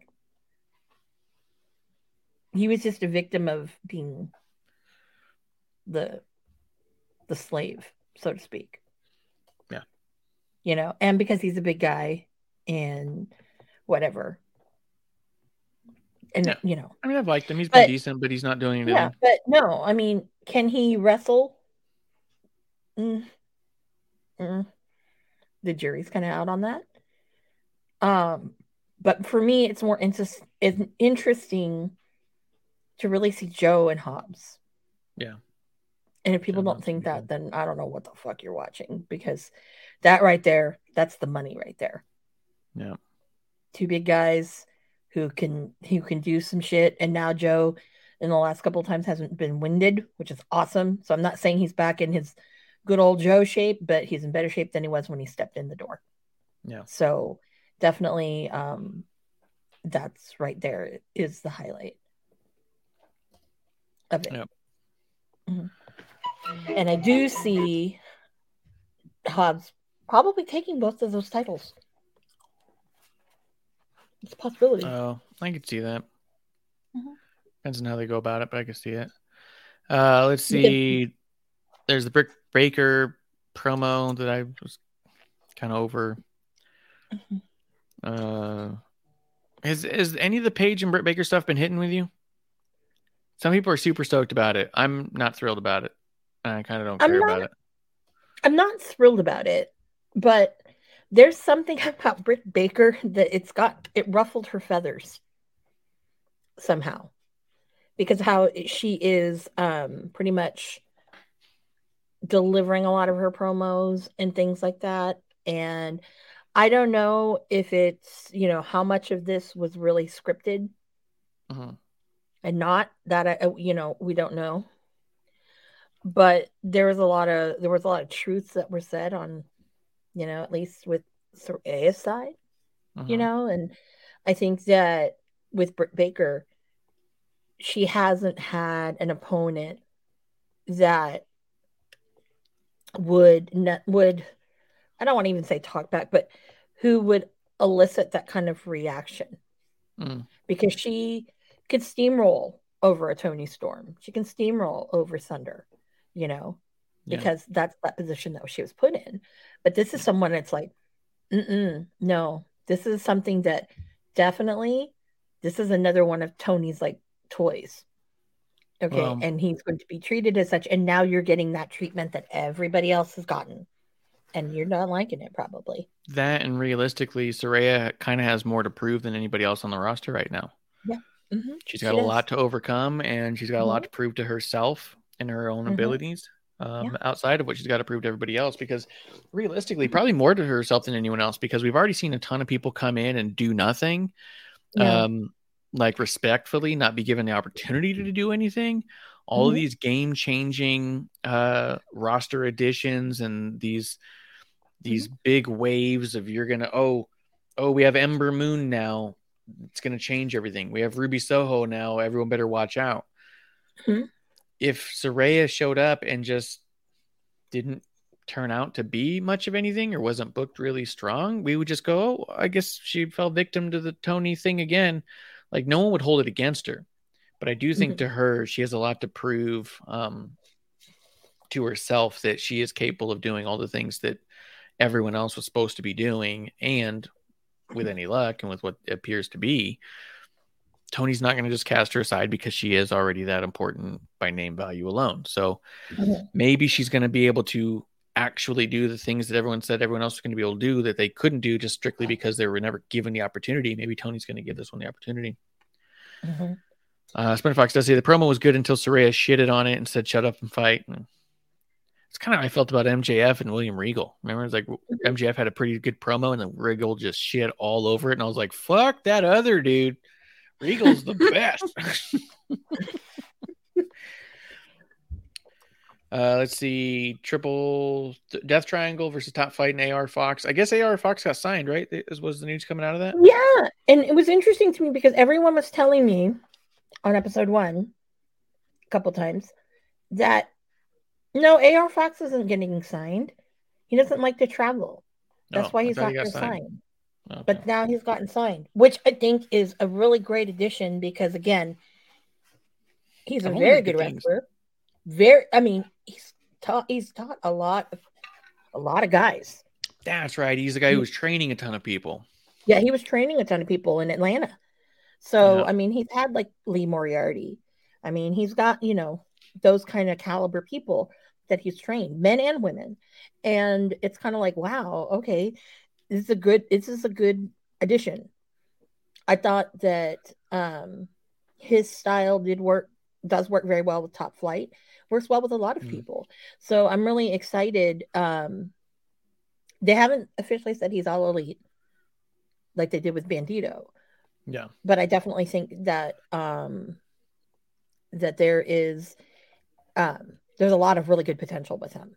So Yeah. hopefully he's not just like here and there and whatever. Hopefully he's got we see him. Yeah. Uh, Spin Fox says, I hope Jamie wins the title and beast uh, and best everybody, even Thunder. Jamie wins, makes it non-interim champion. I think he's trying to say it's what's best for everybody, and I agree. I think that um, Thunder should have never been put in in the position to be holding an interim title. She was going to be out too long. They should have stripped her, but I understand that there's probably a lot of thought on why uh, they wouldn't want to do that, having set Mhm. interim title pre- um, um, precedences before. But I also think there's a certain point where you have to realize something's just not going to work and don't do it. So this feels Mhm. like feels like it was really a negative thing ultimately for Thunder to have to go through. Yeah. Um, It's going to tarnish her, and it, she doesn't deserve that, and it's not her fault. So I think Cargill's time to lose. Yep, Cargo's got to go. Uh, Spinner Fox says, uh, FYI, if you still need a Thunder Rosa figure, AEW shop will be selling them 50% off tomorrow. They have Hobbs and Starks too. I'll have to look. I remember seeing that Thunder Rosa. There's the bloody one, and I thought that might be a cool Thunder figure. Maybe I don't, think need all of them. It was on Ringside Collectibles. I saw that. Well, no, no, no, one. but pro wrestling tees. They, well, I- I guess I'll have to look at what they got. Part of me was gonna go ask Ryan Barkin. Barkin, did you get the chase of Starks? I, I really want that. I mean, there was a contest on Instagram. I entered. I I saw y'all. somebody on my timeline was selling one for 150, but I didn't forward it to you because That's too much. I don't like people I who are doing that. A bunch of people bought Someone them. was selling it for a hundred, and I was gonna see Hmm. if he would um sell it to me for seventy five. Hmm. Because Ricky Starks, you can go and buy him on Ringside Collectibles, and I think he's like 15, 16 bucks now. Oh, yeah. Yeah, they, those don't really hold their value at all. Not at all. But Uh, and and it's always like a perceived value. It's never an actual value. People just say 200 because they want to, and not because it's selling Mhm. for that. No. Uh, Ethan Page versus Bandido, AEW World Title Eliminator semi-final match. that was a um, good match. I love Bandido. Love Ethan it. Page. looks like Ethan Page won. I know, but that's because that's the trajectory that we're going to see. Because I believe on episode one, I said that Ethan Page is going to win, going to be in that final. Yeah. And I believe he's going to be in that final against Ricky Starks. And I have a feeling Mhm. that something is going to happen where this is going to be the first time there is no winner and loser in a um in an AEW match. Because I think that MJF somehow is going to fuck it over for Stokely and company. But it also kind of will sabotage Ricky in its own way too, that you have to DQ it. There's no way. Or Yeah. injury comes into play or something. No, it's definitely But- not happening. But it was very funny because on Twitter, someone had asked, had said, and tagged Ricky in it, like, "Oh man, um, you know, Ricky has to win like uh three matches in you know in a weekend. Well, in a weekend to Mhm. win the thing." And I was like, "Uh, yo, I've seen Ricky Starks win three matches in a night to win a title. Okay, Yeah. yeah. Yeah. I think March was there too.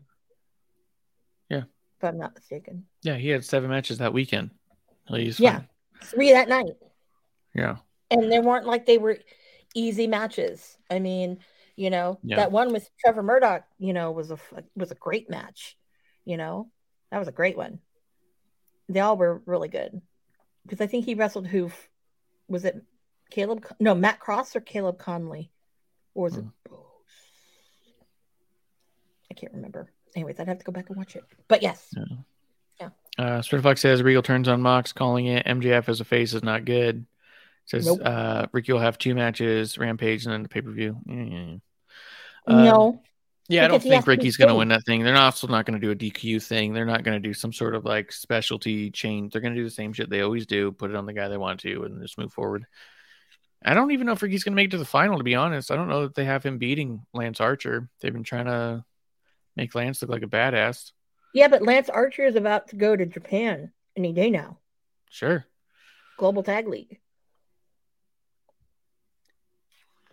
So what? It's one weekend. You just said it was I know, but nights. wrestling with Murder Grandpa. Yeah. Yeah. Uh, Paige Witt faces the winner of Archer and Starks. Yeah.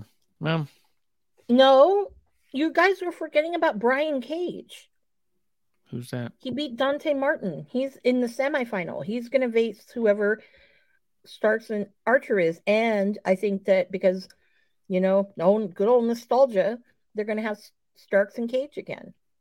You think you're gonna have Starks beat Lance Archer and Brian Cage, Yes.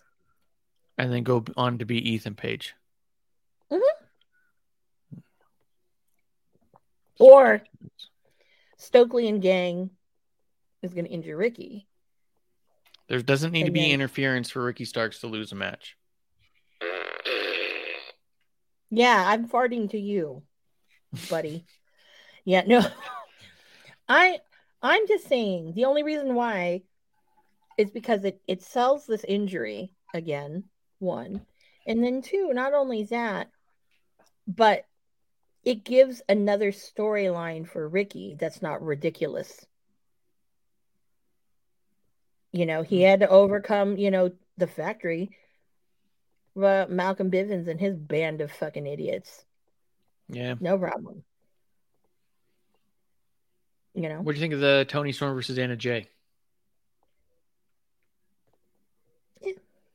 It's fine. Anna Jay's much better than she was six months ago. yeah, though. she is, but she's really like, you coming know, along. Yeah, It was another stupid match, though. Like having eliminator matches is stupid, especially if you're Mm-hmm. gonna have the champion win all of them. Just make it an open challenge. Hey, I'm a Mm-hmm. fighting champ. yeah. You know, it doesn't have to. You don't have to overcomplicate this. Tony doesn't under Tony doesn't Tony Khan does not understand that concept. Yeah. Well, also, fuck Vince didn't either. All of their like, hey, beat the champ to get a title shot. Fuck that, dude. That's the dumbest. It's always been the dumbest. I I don't hate it when they have a non-title match, but the stipulation isn't that you get a title match if you win. Like I don't Mhm. mind it when they do these other kind of weird matches and it just so happens they have this match but the Mhm. title's not on the line. And then Yeah. they lose the match and the person says, "Look, it you should let me have a title shot." Now the, champion really doesn't have a way to talk himself out of it. Like that whole storyline, those make some sense to me.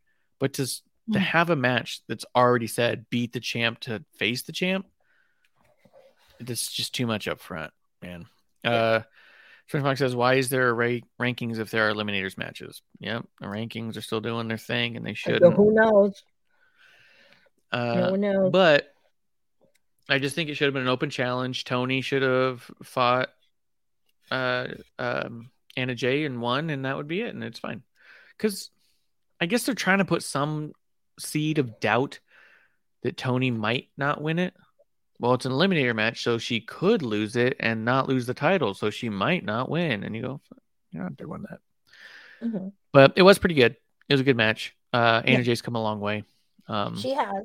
And I think that um not only has Anna Jay come a long way, but I really think that um her days is being, you know, I don't know, like uh Tay Tay Melo or fucking Sammy's bitch, whatever you want to call her. Yeah. Yeah. she's better than that. So Yeah. Can we end that, please? she's eclipsed her in the in wrestling as well. Absolutely. Yeah. Um. All right, so now we got kind of that was kind of the, that was the last match. That was the main event. So we had uh, Moxley come out though afterwards and talk. hmm Oh, the Jamie Hayter stare down was a little weird, but it was fine. I couldn't Yeah, figure out what Jamie was trying to do because she was all like, "Oh, it's all good, it's all good," and then pointing at the title and then like shrugging it off. Like I couldn't tell what she was trying to pantomime. I don't know. Like I was like, I've, I was like, you're trying to get some sort of message across, and it's very confusing. It's not very direct. Mhm. So, Mhm. um, so Moxley comes out and he cuts this promo, and I wonder, Mhm. this promo was all over the place, and it was really weird, and he was forgetting stuff, and some of the stuff he said really made make a lot of sense Mhm. some of it was like a more sedated version of other promos he's had. Uh, Fox does say it was just to bring them up since the women's got get much time on TV. Get, fucking proofread your shit, man. it's all over the place. It's like he's not even doing like voice to text through Siri or something. At least that would explain. You know it. what you should do? Is you should find a way that you can put the chat in here so people can see what you're talking about. The chat is posted everywhere our videos are. Well, I know, but like for example, like if I'm not somewhere, if I'm watching it live, let's just say, right? And I'm like, okay, or I'm watching it. Yeah, it's like that. There you go. yeah. Wow. Yeah oh, and then I can put it away. We can he is he's text shaming you, Splinter Fox. Yeah, he did this little face. Yeah. What face yeah I can show him. I. Okay, awesomeness. I Uh, think that that's kind of cool. Anyways, but if you're Yeah. listening, that's why you have to watch us. Yeah, there's a visual element now. We've got visual Mhm. elements happening. Yeah, that's Splinter Fox are doing that to screw it, screw the show. That's Yeah. why when Mark says you can de- come on and derail the show, that's derailing the show right there, 101. Oh, yeah. Oh yeah, you Mhm. can derail the show. You just got to go twitch.tv slash wrestling on the rocks. Uh, or YouTube now. YouTube.com slash wrestling on the rocks. Hmm. Um okay, so the despondent weird Moxley promo aside, Mhm. we'll talk about that in its own way. Mhm. But for the past couple of weeks, I've been noticing something, and I'm not trying to be like ahead of the game or you heard it here first. I'm a little concerned. Mhm. Moxie's been getting really puffy in the face. Like he's not putting on a bunch of weight, his face is getting very puffy. Okay. And that's different. That's holding water weight. Mhm. I just hope he's not drinking again. I hope it's holiday cookies or something. But if I'm being honest, like having had friends with severe drinking problems, their fingers start to swell and their face swells and their feet swell before their stomach starts to be get bigger. You know what I mean? Like Yeah.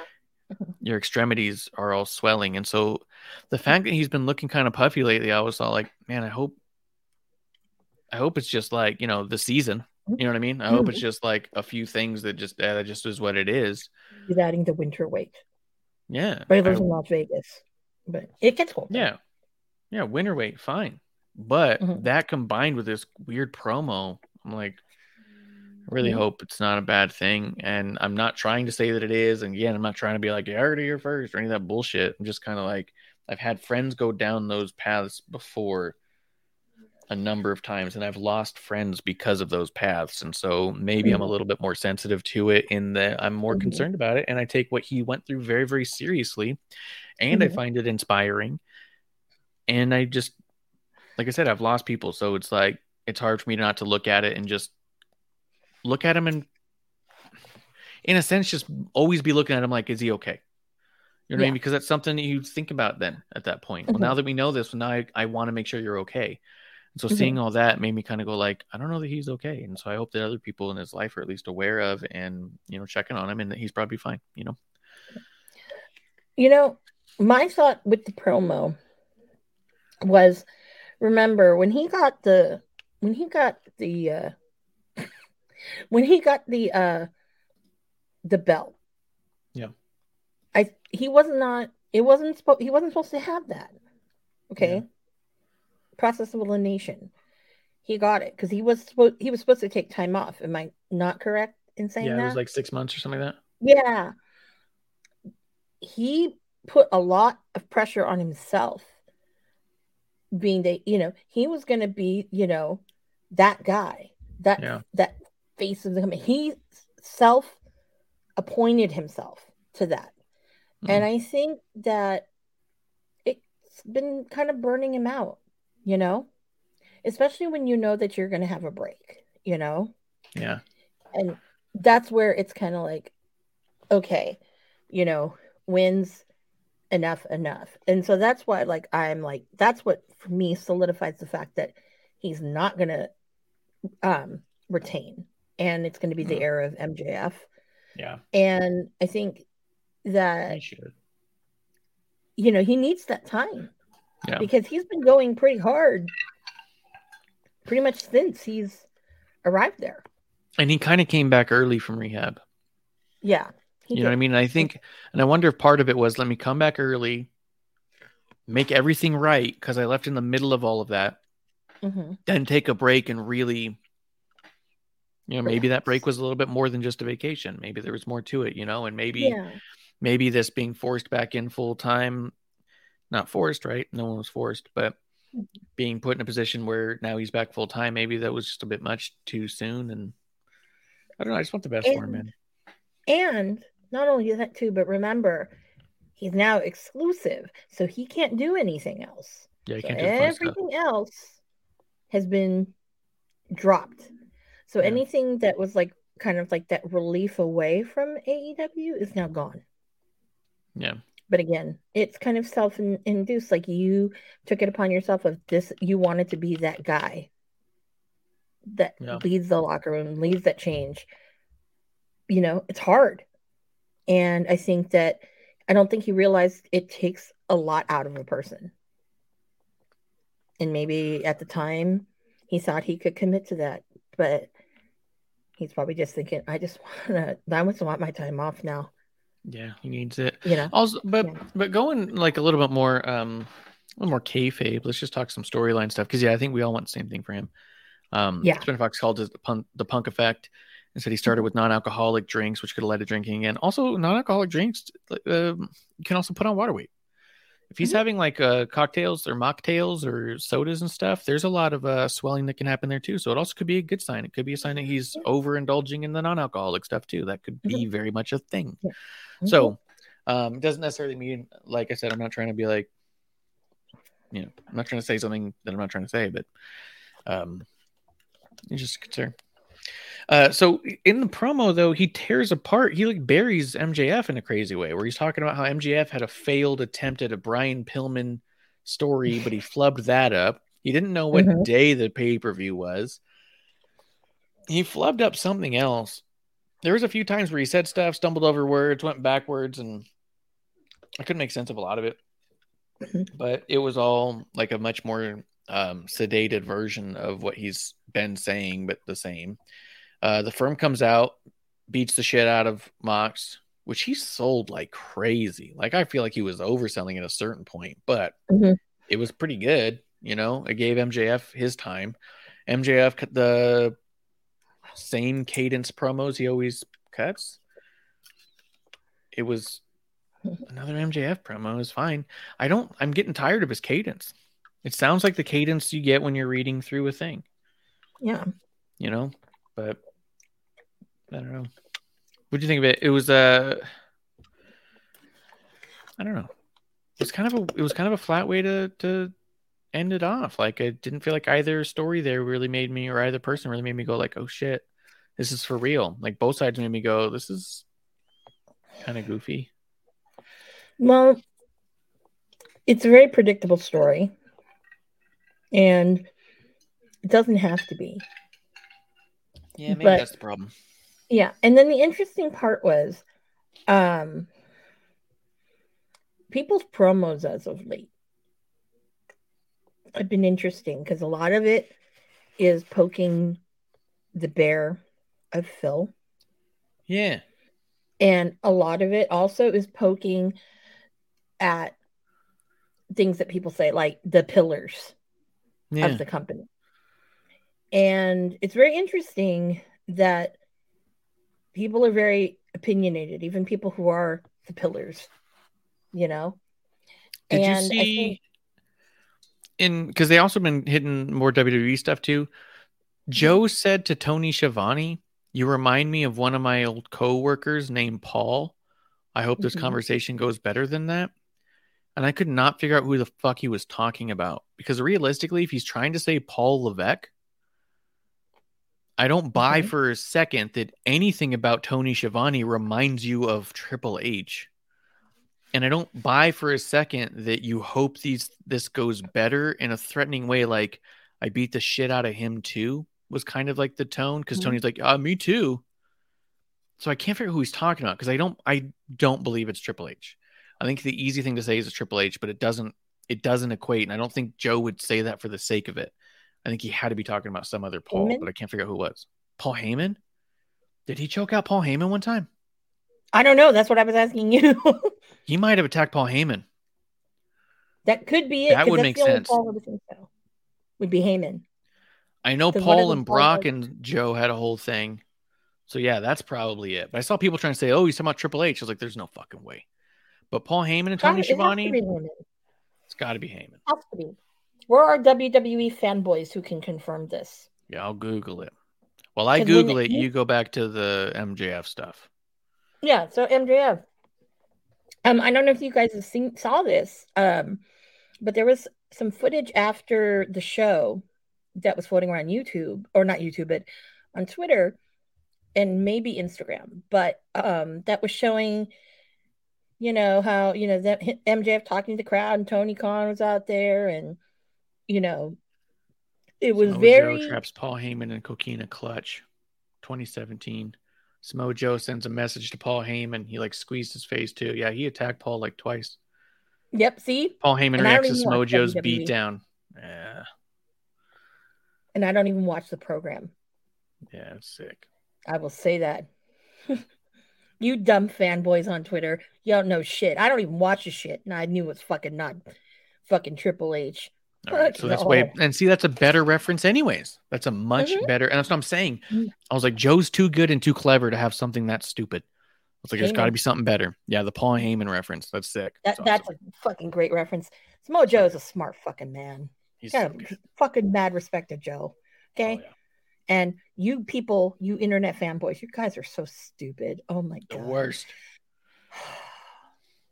The thing is I'm this though, as Twitter falls and burns, because it's currently burning now. And Mhm. apparently there's like buildings people can't get into. And apparently that there's major server programs that have been shut off and are slowing down. There's a really Mhm. good chance Twitter's not online by the time we're offline. Probably.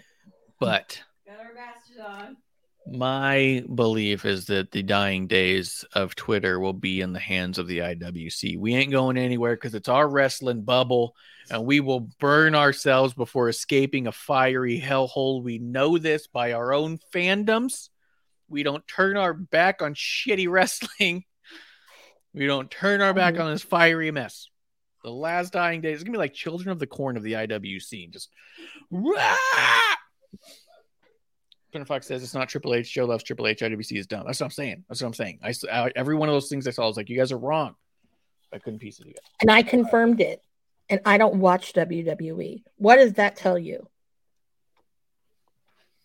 I mean, I'm not at that. Nostradamus, but it's the whole tree through the forest things, forest through the trees. mhm. yeah, I put two and two together. That's true. You Mhm. do do math. Like if you were to tell me, oh, you know, well, John, my coworker John, and you know, what does Cena do to you? Did Cena make you take off your shoes when you entered his house? Come on now, people. It's his house, his rules. Come on. Just saying. Anyways, but no, MJF was really into this whole, you know, like, you know, kind of fuck, you know, this, that, and whatever. So he- they're really trying to push this guy as this guy is the future of this and all this other shit.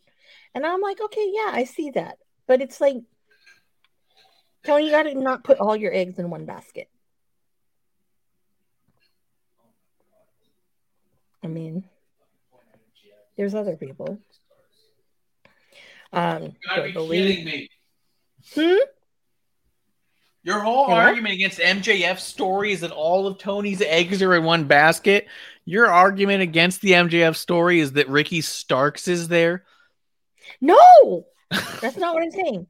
I'm arguing against the story of it, is because okay, MJF will have a pretty interesting reign of people. Yeah. This is now time for these young people who've ne- or younger people who've never ever ever ever ever been on fucking WWE to fucking stand up and f- show you're either going to sink or swim with Yeah, this. that's There are going to be some people who are going to absolutely fail, and there's going to be some people who will rise to the occasion. Okay, so right now I'm really I'm seeing that okay, the first one that's going to unfortunately fall through is going to be Ethan Page, and it's really sad because he's really good. Anyways, Yeah, you're, you're going to get Starks in there eventually.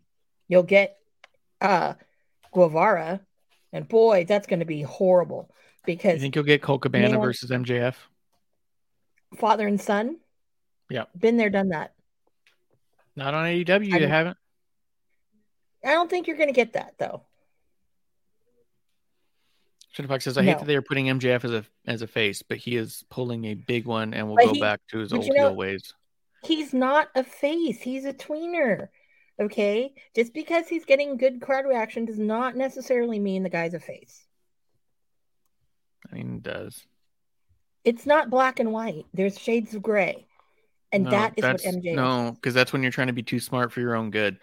Realistically, baby face versus heel has to do with with crowd reaction and crowd reaction alone. Mm, Storylines are built around how crowds are reacting to people, not the other way around. bullshit. You need to then explain Phil Brooks to me. Then People were behind him. It was crazy. For no Yeah. good reason, but they're behind him. They cheered for Exactly, him. for They no wanted him. reason. Exactly, because it has nothing to do with the booking. It has to do with the reaction. Yeah, but the booking had with it, uh, the reaction was everything. it can sway a reaction, but the at the end of the day, if you're getting cheered, you're the baby face, regardless of what you're doing. Stone Cold is the example of that. Stone Cold was trying to do heel things, but he was doing it in such a cool way that people got behind him and they said, Well, shit, I guess he's a baby face now. They didn't book him different. They said, Well, we're gonna keep doing that because that's what his character is doing. But they're just gonna be more cognizant of getting people who are getting booed to put against him. So and they're going to be more cognizant about making more merch. Baby faces sell merch, heels sell tickets. That's what Arn Anderson says. So then, do you buy the fact that Cody Rhodes and his end run was a heel? He said it was. That was funny. was. Yeah, that was funny. Hmm? I thought that was hilarious that he said that.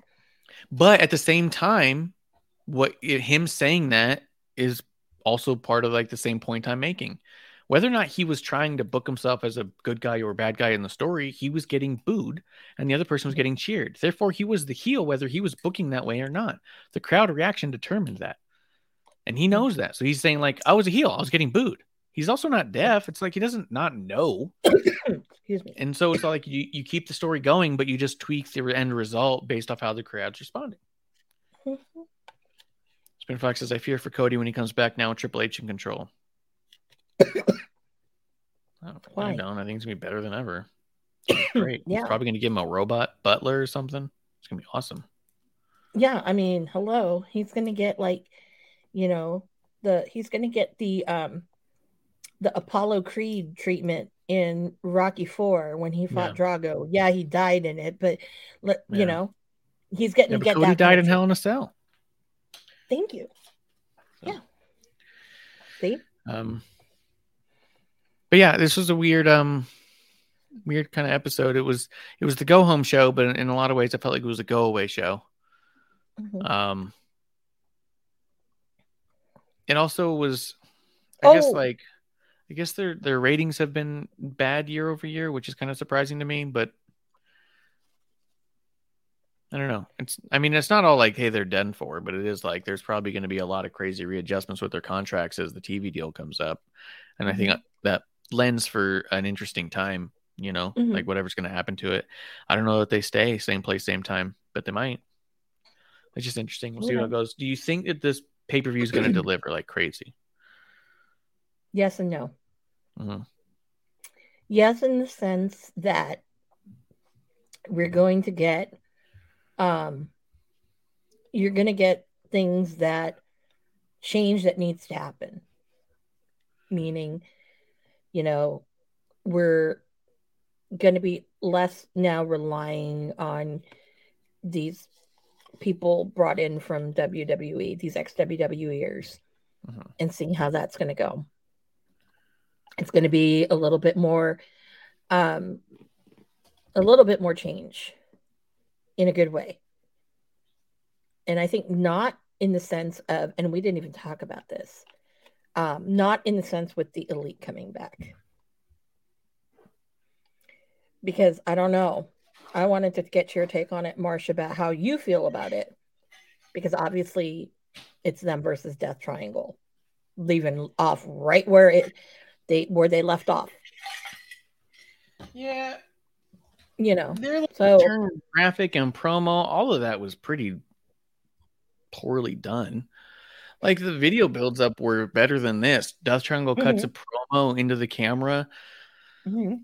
You guys, you say your race, this whole thing, and you're so like, okay, so he's like they're they're pussyfooting around it like they're building anticipation, but they weren't. And then they show this graphic and it's empty, and then Misty comes up, the elite, and go, oh, and everyone's shitting themselves.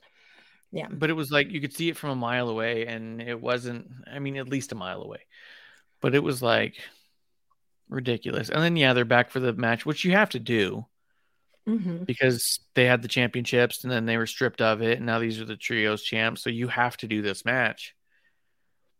It's just really peculiar on how they move forward with it. Are they willing to pivot or are they going to go back to what they were going to do to begin with? And i think that's going to be the big tell. If the elite Mhm. win then the elite are going back to business as usual what they want to do when they want to do it if the trios win then you might have a slightly more mature elite here who understand that you have to make changes when you go and it's not always best to try and go backwards. You could hurt somebody when you do that right? Like hmm if death triangle loses this it's going to undermine the entire death triangle title reign and the titles to begin with. It's going to go from being like hey a trios champion to elite toys. Hmm and then they're now placeholder champions and now they're really kind of oh they were only there because the elite were suspended. Hmm so they really need to double down and give the trios a victory here. And have the elite get back in the the line and have them win it maybe it all out or some shit. I think that um they're not I think with the whole the the whole like deleting of things, I think now it kind of makes a little bit more sense that that they shouldn't win.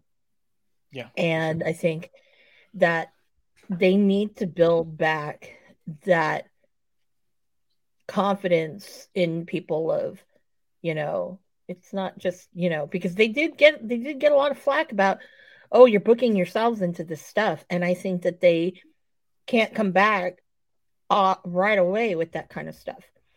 They need to let it like let it go out there. Let it, you know, whatever. You know, like we don't necessarily need to see Kenny Omega with, you know, as a champion again. You know, we don't need to see there's a lot of things we don't need to see. But I think that them having a new revamped kind of approach to it, I think is evident that it needs to happen because it's going to be nice not to see as much of Jericho, maybe.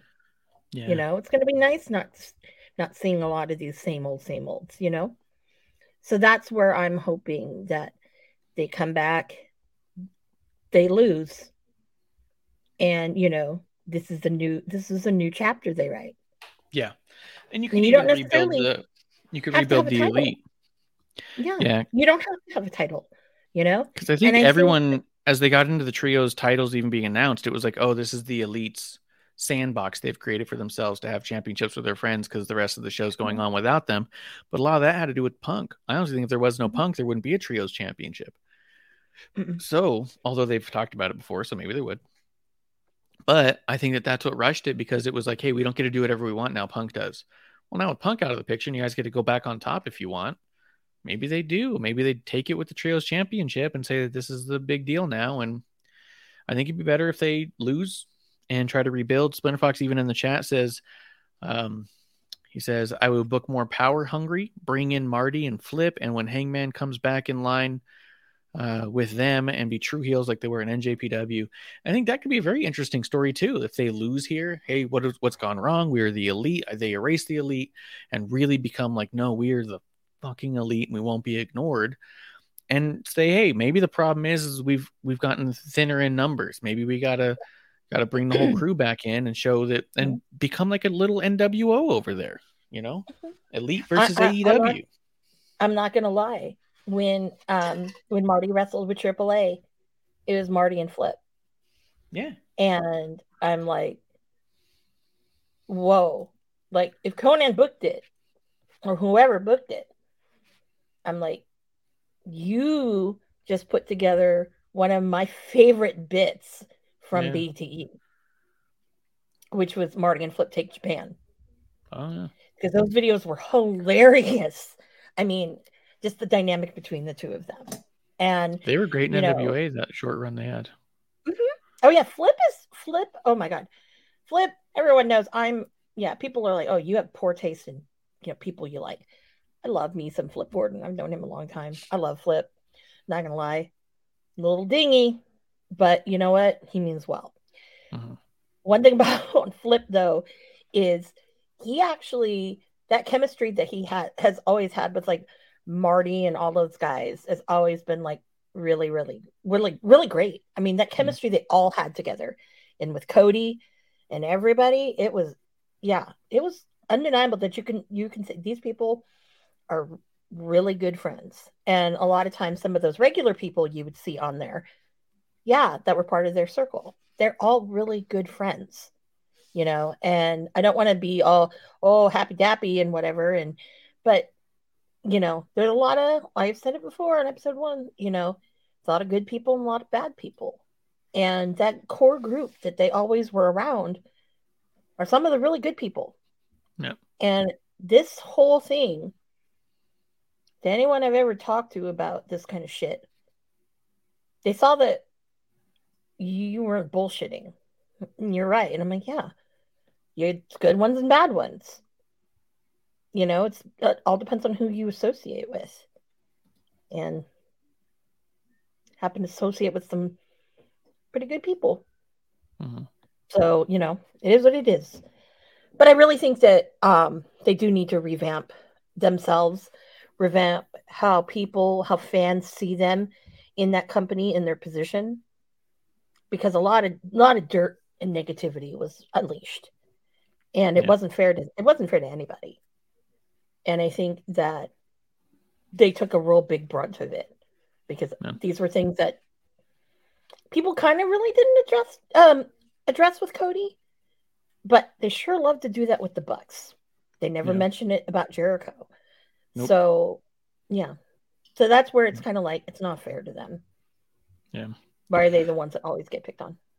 Yeah, Spin Fox does say this is their last shot. Time is running out for AEW. Push the house to the moon, make it the Elite versus House of Black. Have Darby join the House of Black, make them both powerhouse. I would Yep. do that. That sounds great. Mhm. I'd be really into that, to be honest. I would I would love that. That would be amazing because right now when you look at what House of Black does and what they do with Darby, hell, so I Sting in that mix of, you know, fathering everything, Sure. you know. Yeah. And I him a little cloak. Yeah, that'd be great, you know. Yeah. Doesn't have to be like death or anything like that. You know, we had Alex Abrahantes doing that. And obviously Marsh didn't like that. So Yep. Uh, Spin Fox says Blackpool is dead. JAS is dead too. Reboot the stables, bringing Mhm. females into stables. We were talking about this uh, just the other night, Spinner Fox. The amount of women in in stables in WWE has been really impressive. Um, they've added a bunch of women to them. Like uh, Zelina's fighting now with Legado. You got Mhm. BFAB and Hit Row. You got um, Rhea in Judgment Day. Um, they don't uh, have Sarah Logan. Sarah Logan joined Viking Raiders. Like you're just you're having a lot of like mixed teams. It's really great. But with the um with all the Samoans, they don't have anybody, right? For Bloodline? No, you'd think that they would Well- throw in uh, Tamina in by now, No, that's what I but would they think. have not. And I wonder if it's just like, hey, she hasn't really been booked to be Bloodline material. you know what I mean? That's wrong. Uh, uh, When you're Fox does say Samoan, Naomi, which a lot of people have said. But... Samoan. That's what I said. shit. Yeah, and I think That's you could turn. Tamina around on a on a dime. I think that Tamina's there, and she believably will beat the shit out of anybody at any moment. Um, Whenever she loses, you just go, ah, that's nice of her. But when she wins, you go, yeah, that's what you get. Like you could easily bring her up. the Samoan people, you know, Yeah. and that's why I'm like, why isn't she in there? I that that floors me. Yeah. No offense, Fox Sami Zayn says, is an uh, honorary Uce, Yeah. but you don't even Yeah, have but- an actual Samoan in there. That's a oh, whatever. Yeah, but Sami Zayn's like the best part of the show, so you, of course you want him in the biggest act. I know, Uh, but you need Spinner Fox says uh, Naomi, which I've heard of and I could believe it, but she's also kind of in a weird spot, and then she's also by marriage, so it kind of makes the bloodline. And I know you can always make the Sami argument, but Naomi's no Sami, and that's kind of the charm of Sami being a part of it is that he doesn't belong. But when you're it's great. the, the island, all these islander people, okay. When you're like when Samoans, they all stick together. Okay. They probably are all related, but they all stick together. And if you're if you're of islander blood as well, or you have some smidgen of it, you're still like family. They still respect that. Mhm. So I'm I, I'm just I'm just saying that. Yeah, I've been saying for a long time they put Samoan. In there. I'm like, I'm honorary, you know. Korean Hawaiian here. I'm honorary. I'm more honorary than Sami Zayn. He just has a shirt. I don't. Spin Fox says AEW bring in a Joshi stable that would be so fresh. I remember they did when they They first started. They had a couple. They tried. Did you not see that? Riho, Emi Sakura, Oh yeah. um, what's that chick? There's another chick, the one that looks like a g- little genie in the bottle. I have no idea. I can't remember her name. Yeah, I don't. all the they, they tried that. Yeah, you know, Shida. times. That was part of that whole thing. Those were Kenny's girls. Yeah. Uh, I do think that they're trying to make this new Rampage seem like it's a lot more important than it is. They got Hook and Lee Moriarty. Mhm. They have uh, Ricky Starks versus Lance Archer, Eddie Kingston and Mhm. Ortiz against uh, Ak- Akiyama and um, Jun Akiyama and um Takeshita. Takeshita, and Mhm. Athena versus Madison Rayne. The promos they cut on the show for Ricky, Eddie, uh, and even the little clip they showed for Lee and Hook, I thought they did a pretty good job of making this Rampage look like it's going to be an important one. But also, historically, we've seen what Rampage is, so it's hard to believe that. But I actually think they did a good job of making you think you should believe that. You know what I mean? I think that um this is going to be the first time in a long time Eddie Kingston is not going to look like a bitch, and I'm ex- and I'm excited for that. Don't think more. No, no, because this is a match that Eddie's always wanted to face Jun Akiyama, and as we all know, you know Takeshita, and I'm a little pissed about this because this is why I don't get to see Takeshita wrestle up front and personal because he was supposed to be at King of the Indies on Saturday. Damn AEW, they did it to me. Mhm. But again, my fault I didn't go the first time. But you're getting, you know, someone who is probably one of the hottest wrestlers right now around the world. Mhm. Um, and I think that, you know, this is something where it's not something that Eddie will be booked in as a joke because it's been serious all the way through. Yeah, it was a really good video. Mhm. Very good video.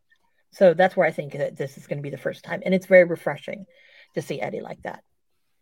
Props to, props to Eddie. But if fucking it comes to some jokey thing, Tony Khan, I swear to God, I swear to God, you should just let Eddie Kingston go. It's Don't make me say that to him on the, the damn cruise because I'll go up to Eddie and say, "Yo, Eddie, what the fuck? I'm tired of make, tired of Tony Khan making you a bitch. What the fuck? Seriously." Yep, yep. Anything else? Um, other than that, no, because you know you're always going to get a good Starks promo out of it. You know. Yeah. He needs the microphone more, and um, I don't know. Do you have any thoughts going into um, any predictions that you have going into the pay per view? Not really. I think MJF's going to win it, but whether or not Regal turns on him or not, I'd rather that he does, but I don't know that he will. Mhm. I think that also because, yeah, I don't think there's any kind of cohesiveness at all to any kind of Black Pool Club thing. So I think by having Regal join MJF and just move forward, but and then Mox be be gone for a while, and then you just have if Danielson wins the ROH title, then you have Claudio, or put the title back on Claudio and have him go to ROH when they start doing that thing at the early next year. So I don't know. I think they split up a few things, but there's nothing in there that I'm looking at like, oh shit, this can't miss. It's absolutely something I'll be able to just keep track of on Twitter and be fine with. Or go to Wrestling Inc. and just look at their live results and be like, what's happening. I really, I'm wanting to see the the triple threat, the Joe, Wardlow, and Hobbs. Yeah, that might be good. Mhm. I just wonder Only because because they've all three of them have had big mismatches at different times, so it's a little hard to say.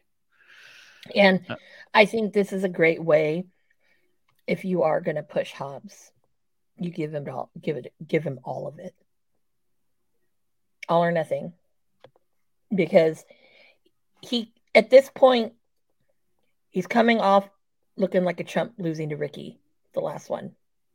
Mhm. He hasn't wrestled since. He needs to take it and basically assert his dominance. It'd be nice to ha- or have him in a long program with Joe for a while and take it over to Ring of Honor, and I think that would be excellent. Lots of possibilities with that one, but I don't want Wardlow anywhere near it. Yeah. Yeah. Pin Fox says, Kairi, I'm excited for her. She'll she could win the first NJPW Women's Championship, which I'm understanding Mm-hmm. that she can wrestle anywhere around the face world and, and if she's able to, yeah. That'd be cool. Um, let's see. Spin Fox says it's only for the TNT title. Yeah, it's not for both titles, but you're just saying that. Oh, I thought you well- you thought he was going to take the one title and then challenge for the other title. I thought both of them were up, but maybe Oh, no, not. not. Maybe he'll maybe Hobbs will win, and at the ROH pay per view, Hobbs will um face Joe for it. Maybe you could also have Hobbs pin Joe for the win, get the TNT title, and then say, "Also, I pinned you, so I want yours too," Mhm. and then get a rematch that way. You could. Because that's You gonna could. be fucking fire. Yep. Yep. I wish I could go to Dallas to see that. Uh, anything else? No, I think it's last call time. Yep, yep. I'm good. We got a bunch of stuff getting done. I think next week we're going to be off air. uh, except if I do something fun with my brother or something. So nothing that is going to be revolving around a bunch of new content and stuff. Uh, maybe I don't know. Maybe we'll see about talking about some of the Fallout stuff before we leave, though. Uh, maybe Or even maybe pre-record something and drop it later. Or maybe I can convince Marsh to uh, live stream a match or so. Definitely not watching that. I'm spending time with my brother tomorrow or on Saturday. Oh, okay. So- Never mind then. Yeah, and I'd rather not. So, uh. Uh, but I think that's it, guys. We'll be back soon enough. Keep on the likes, the subscribes, the five stars, the notifications, all the things. Give us the follows. I'm at Ref Marsh. Uh, this is at WOTR the show. She is Miss Amanda Jayne. This is episode one, and we're going to be right here for a brand new episode one in the dive bar of the IWC. Guys, Soon. that's last call. Cheers. Hey, producer lady here. Thanks for tuning in. Continue to support us or buy us a drink by following and putting the I in subscribe on Twitch. Or subscribe and review our podcast on Apple Podcasts or wherever you listen to us. Cheers!